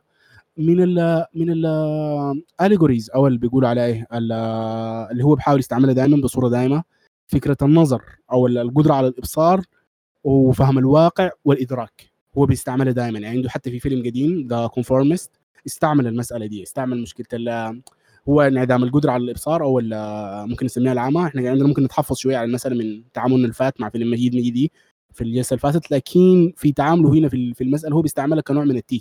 ففي فترة الفاشية في كونفورمست لما يتعامل معه كانت في مسألة العمى الكامل. مع بوي هو لأنه متعاطف معه شوية، يعني هو راجل عاش حياته كلها مسجون ما في المسألة دي. ففي مشهد اللي بيكون هو في سطح البيت وده رجع خلاص وعلى آفة على حافة السقوط. في اللحظة دي الغربي هو هو مستر مستر جونسون. مستر جونسون الشخصية يعني فريدة ذاتها في ذاتها، يعني اختيار الممثل نفسه فريد. الممثل الممثل أو لعب دور مستر جونسون هو بيتر أوتولي. بيتر أوتولي لعب لورنس أوف أرابيا في الفيلم بتاع ديفيد لين. لورنس أوف أرابيا قصته براءة، قصته برضه مرتبطة بنهاية إمبراطورية وبداية تصورات جديدة وخلق كيانات جديدة. إنه يعني التدخل بتاعه كان في محاولة إنه آه، طلع انه يخرج العرب بملك جديد ضد ال ضد ال ضد العثمانيين، انه يخرجوا بصوره ضد العثمانيين بحيث انه حققوا لنفسهم ملك جديد. لكن المساله طبعا انتهت بنهايه التقسيم و... والوعود اللي وعدت بها بريطانيا ما وفت نهائي منها. ف... فمستر جونسون في الفيلم بيدي بيدي ال...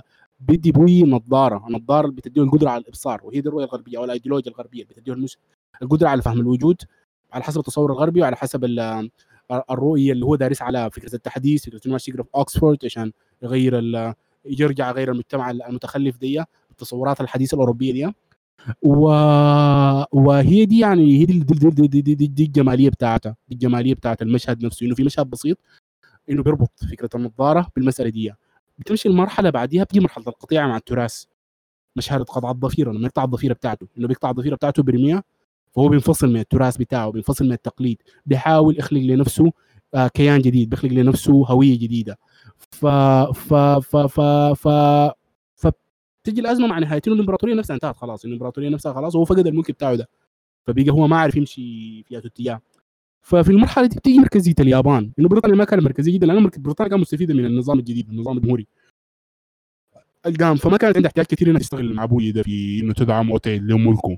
لكن بوي بوي متاثر بقى، بوي منغمس بكليته في في فكره في الفكره الغربيه دي، او في فكره انه المنقذ لنفسه ولمجتمعه هو التصور اللي هو شايفه ده من من الغرب.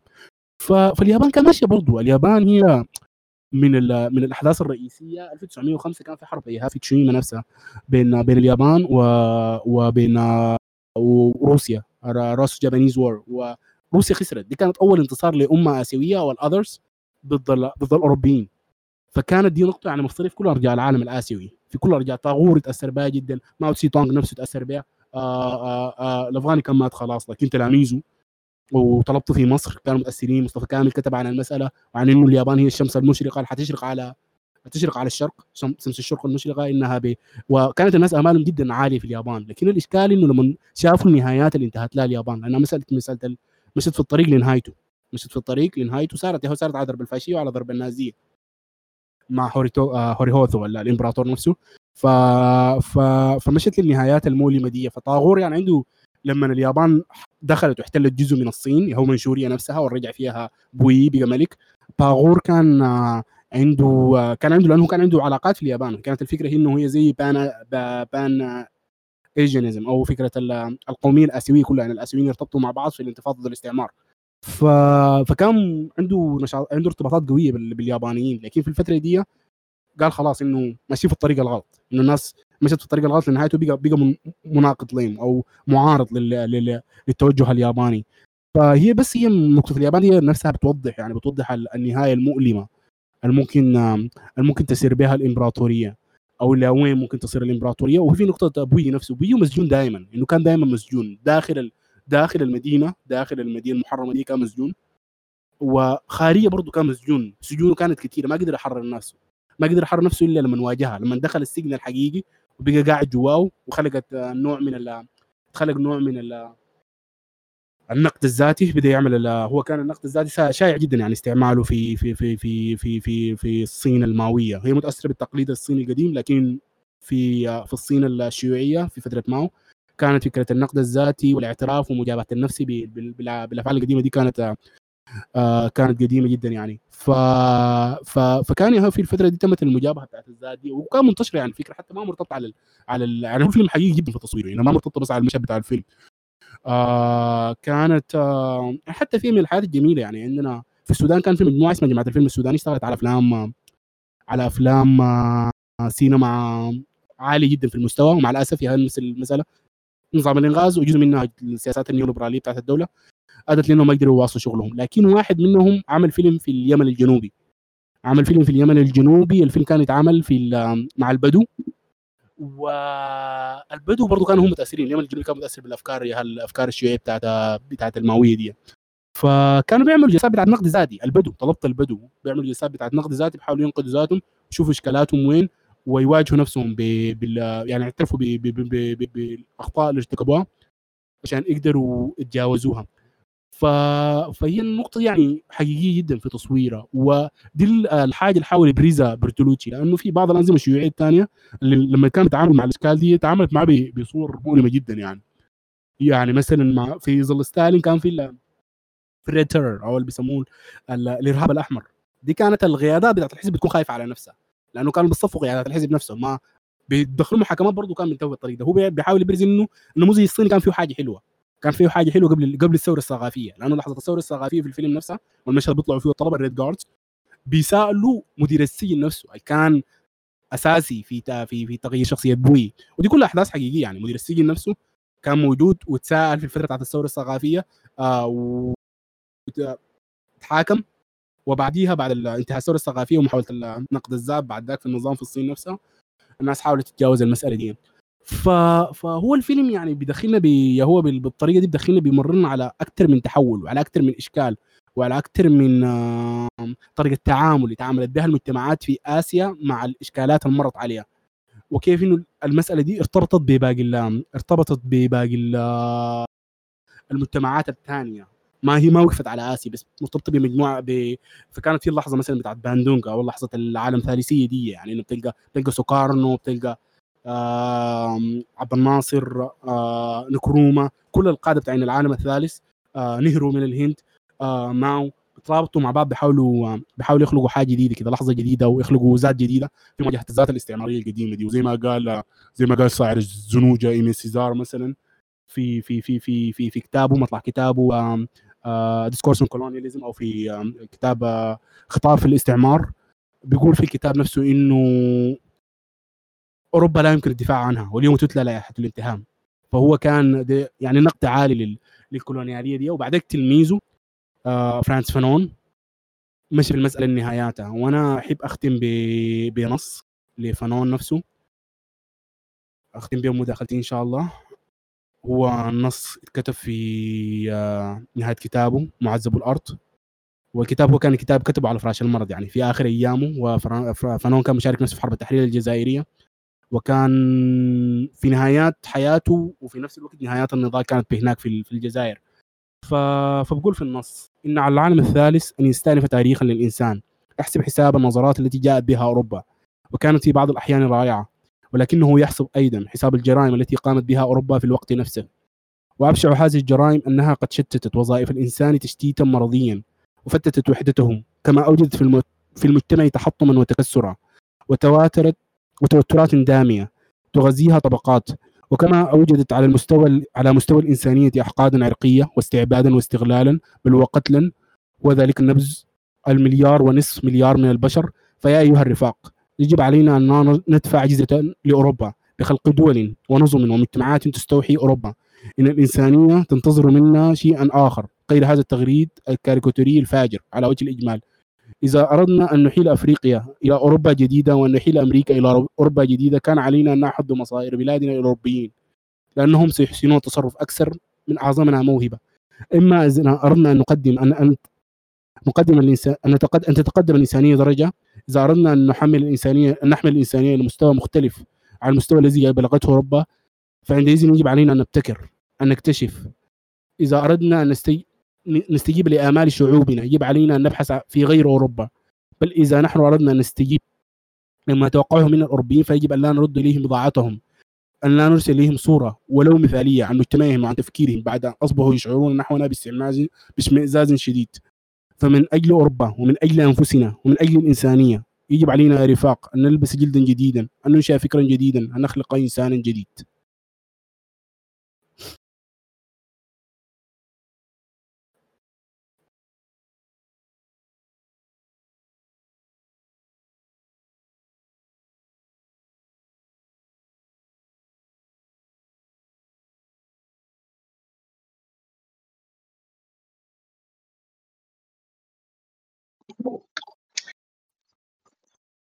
شكرا شكرا يا عزيزي محمد. وأعتقد يعني بنهاية هذا المدخل الجميل ينتهي الكلام، وزي ما قلنا يعني كلماتنا في الحب تقتل الحب، لأن الحروف تموت حين تقال، كما قال شاعرنا القباني.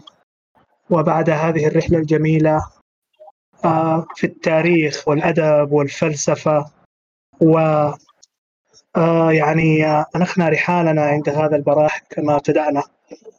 والآن آه وقد آه تدفأنا بناركم واستمتعنا معكم.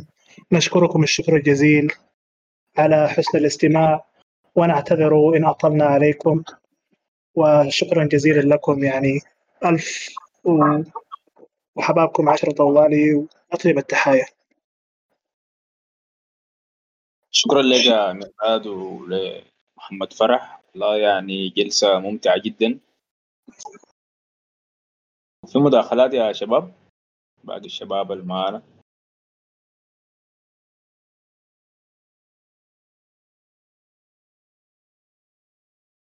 يا شو أعتقد كان عندك مداخلة، اتفضل طوالي، المايك فاتح عندك. والله يعني هم ما شاء الله غطوا كل الحاجات، فشكرا لكم يا مقداد ويا محمد، يعني متعتونا بال بالأدب وانتقلتوا بينا بعوالم كثيرة، يعني شي صين وشي يابان وشي إيطاليا. حبيت التقاطعات اللي حصلت.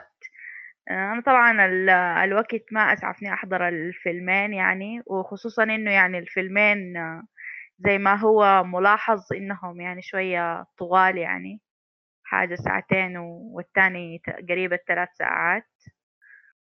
فبس شكرا لكم كده. يعني الحاجة اللي كنت لاحظتها في ران يعني كان ال... يعني كانت لفتت نظري أكثر حاجة اللي هو الحاجات التعابير والوشوش اللي كانوا حاطينها والمكياج، ودي علقته عليها. وكمان الموسيقى برضو كانت من الحاجات المميزة شديد في الفيلم.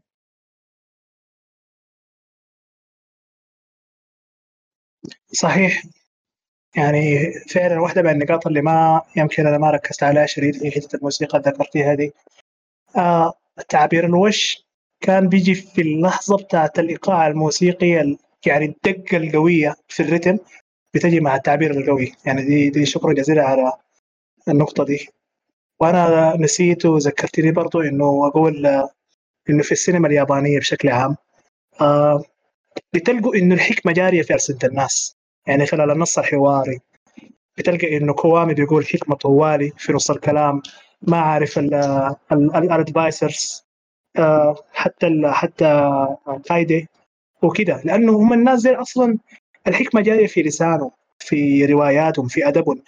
ف فنسيت الحاجة دي حقيقة، وكان كنت كان عندي رغبة إني أذكر يعني كم حتة فيها فيها حكم أو أمثال آه من من من آه يعني صميم الطبيعة بتاعتهم ذكروا فيها الحاجات دي. فنذكرها يعني نذكرها الآن بس بشكل عام. يعني, يعني لما بعد تحضروا فيلم من من الكلاسيكس حطوا في بالكم يعني إذا كان شرق آسيوي حتلقوا فيه حكم وأمثال بحر. يعني إذا في مداخلة تانية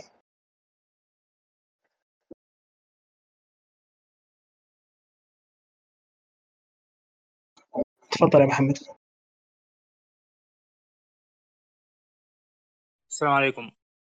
آه ما شاء الله محمد مقداد ودكتور محمد آه أبدعوا وأمتعوا الليلة.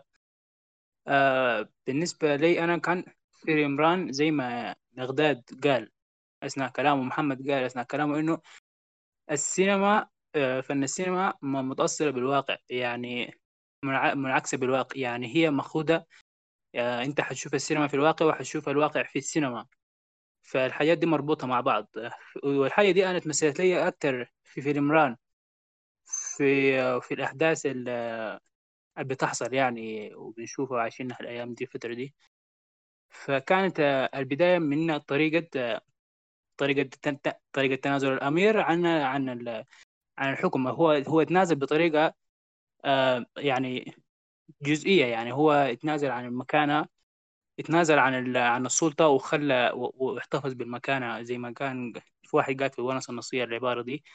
فهو حتى لما تسليمه للسلطة ما ما كان كامل لولده، ودي الحاجة اللي خلت أصلا ولده آه يعني ما, ما عنده ما عنده صلاحيات الكاملة، فهو خلاه في موضع آه في في موقف ضعيف، ودي الحاجة اللي ظهرت وخلته هو آه ينقلب على أبوه. الاعتراض كان من من ولده انه هو ما مفروض، ولده اللي هو الولد البار الوحيد في الثلاثه، انه ما مفروض يتنازل عن الحكم في في ظل الظروف دي تقريبا، لانه هو اصلا ابوه كان تقريبا حاكم، يعني هو مش مش حاكم عادل او عنده عنده مساوي. فكان كل القبائل اللي حواليه وهو محيطه ب يعني متربصه اللي أقل هزة في في الحكم ده عشان تنقض عليه. ودي حاجة حصلت كانت في مع مرور الأحداث.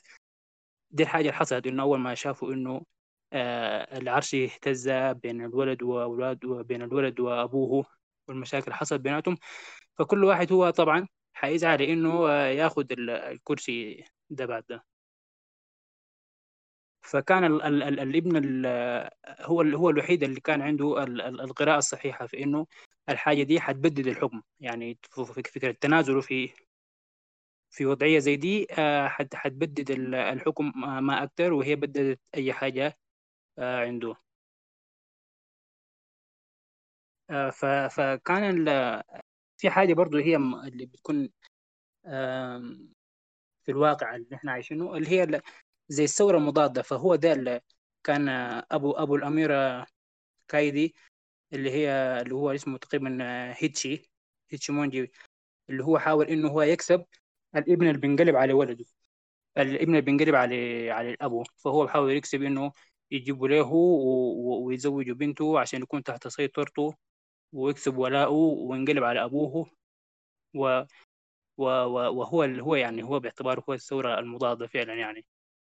فكان هو الانقلاب كان على على من الابن على الابو، ومن الاخوان حتى الاخوان هم انقلبوا في بعض. حتى كان في في في المعركه اللي حصلت في القلعه الثالثه اللي هو كان خسر اي حاجه يجمنجو منها، هو فقد رشده وفقد اي حاجه، وكان المستفيد الوحيد هو كانت ال القبيله بتاعت هيتشي في في في الصوره كلها، هم هم الوحيدين الكسبانين.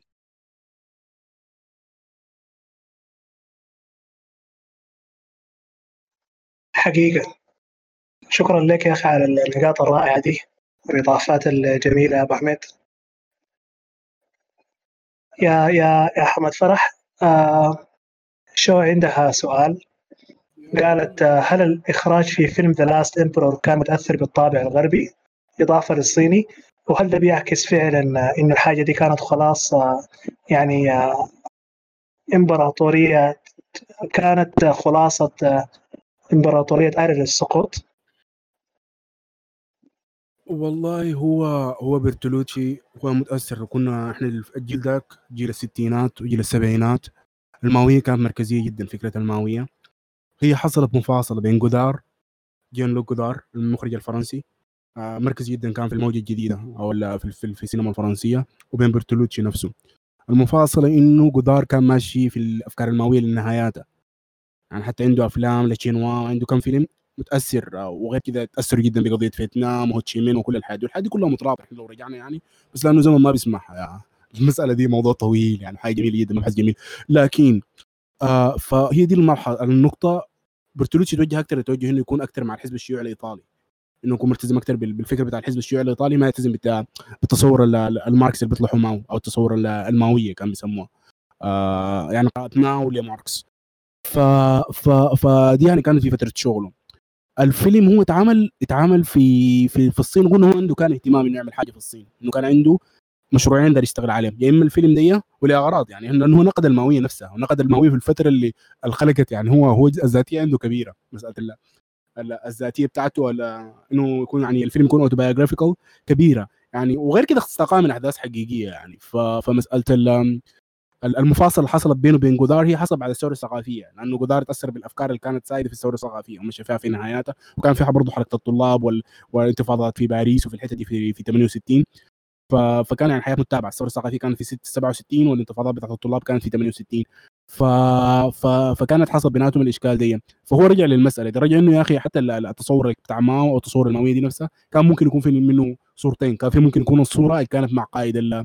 او المدير المسؤول من السجن، وكيف انه يتعامل مع ال مع ال مع ال مع المجرم، لانه مجرم حرب في النهايه بوي، لانه يعني ايا كان هو مهما مهما قال في النهايه هو شارك يعني في في الاعمال ومجازر، والاف الناس كانت ماتت على يد على يد على يد الامبراطوريه اليابانيه في فتره تعاونه معاه، فهو كان نوع من الكومبرادور يعني، هو هو متعاون وفي نفس الوقت خاضع لليابان، وكانت الحياه بتتم تحت نظره. ف فتعامل معاه بطريقه انه تعامل معاه كانسان يعني، حاول يوريه انه يا اخي انت كان عندك اشكال، والاشكال ده خلاك انك تمشي آه آه آه انه خلاك تمشي في الاتجاه دي، يعني خلاك تمشي للنهايات دي، الاشكال هو جزء من التنشئه نفسها، لانه الامبراطوريه قامت على التنشئه دي، فدي اللي استعمار برتولوتشي مشى في الاتجاه دي، لكن ما عنده حاجه ثانيه في اسيا يعني، باقي افلامه كلها مركزه على الايطالي، مركز على الايطالي وعلى خصوصيته هو ذاته في بارما، هو لانه هو نشا آه من بارما، فافلامه الاولى عنده فيلم فيلم الاول بيتكلم عن عن اغتيال، ما بتذكر الاسم بالضبط، لكنه بيتكلم عن اغتيال مقتل فتاه يعني بتشتغل يسموها لك سكس وركر، فانه انها قتلوها وكيف انه المساعد يعني زي ثريلر كده. فيلمه اللي بعديه هو كان فيه الخصوصيه الذاتيه بتاعته افتر ريفولوشن ولا هو بيفور ذا ريفولوشن قبل الثوره، وبعدين توجه هو بقى عنده بيركز على المسائل الخصوصيه دي، لكن ما زالت يعني النفس الماركس لسه كان قاعد عنده يعني، المساله النقدي آه الروح اليساريه لسه كانت قاعده عنده، لكن دائما التصور بتروح من آه يب بالضبط بعتها. ف ف فهو كان آه هو ماشي في الاتجاه دي، لكن هذول دي الحاجه الوحيده اللي عملها في الصين، وقال حتى كان في تعاون كبير من الحكومه يعني من النظام في الصين نفسه، يعني اغلب الممثلين ديل جنود جنود الجيش الصيني، اغلب الممثلين اللي في الفيلم الممثلوا المشاهد في الفيلم دي، والفيلم بدي حياة كثيرة يعني، الفيلم بدي حياة كثيرة، وعلى المدخل نفسه في مسألة ال مسألة ال مسألة ال انهيار الإمبراطورية نفسها، زوال البنى القديمة، مسألة الاستعمار، العلاقة مع الغربي، المناطق الجديده، لانه في النهايه الماركسيه برضه ما حاجه غربيه، يعني ما حاجه من طالع من المجتمع نفسه، من المجتمع من المجتمع الصيني نفسه، لكن تمثله تمثل يعني في حاجه جميله. كان طيب صالح برضه، نرجع لطيب صالح لانه كان مركزي في مساله مناهضه الاستعمار. معلش انا بكون مشتت لانه عندي الاشكاليه دي دائما، فمربى شتت الناس معي. لكن في في في في في موسم الهجره الشمال عنده مقطع بيقول فيه لست عطيل، عطيل كان كذوبه، فهو برجع لشكسبير برضه. احنا زي ما كوروساوا مشى شكسبير، طيب صالح برضه برجع لشكسبير. حتى لو انت تنقد الغرب، حتى لو تطلع برا الغرب لازم ترجع لهم، لانه ما في مهرب منه. دي المشكله، انه ما في مهرب، انه الناس ما عندهم طريقه تطلع، انه ما في مهرب، انه لازم يرجعوا ويحاولوا حاولوا يبنوا ذاتهم من النقطه دي. وفي تحركات كثير يعني، كل السينمات اللي حشوفها قدامي في الاتجاه ده يعني. اول السينمات اللي تكلمنا عنها كان السينما اليابانيه في الفتره دي، كان السينمات كانت ما تعرف فتره السينما الوطنيه، حاولت او السينمات الوطنيه كانت ماشيه في الاتجاه ده. اتمنى اكون اجبت على السؤال، ما اكون سوحت ساكت بين غير ما اقدر امس النقطه اللي انت عندك فيها تساؤل. والله يا اخي اقدر اقول انك انت اجبت واجدت واضفت، وكنت كالبحر من اي المناحي اتيته فرجته المعروف والجود ساحره. تسلم تسلم يا عزيزي، ربنا يسلمك. شكرا لكم يا جماعه في الختام، ويعني الكلام ذو شجون، وزي ما يعني انتم مستمتعين بالحديث مع محمد.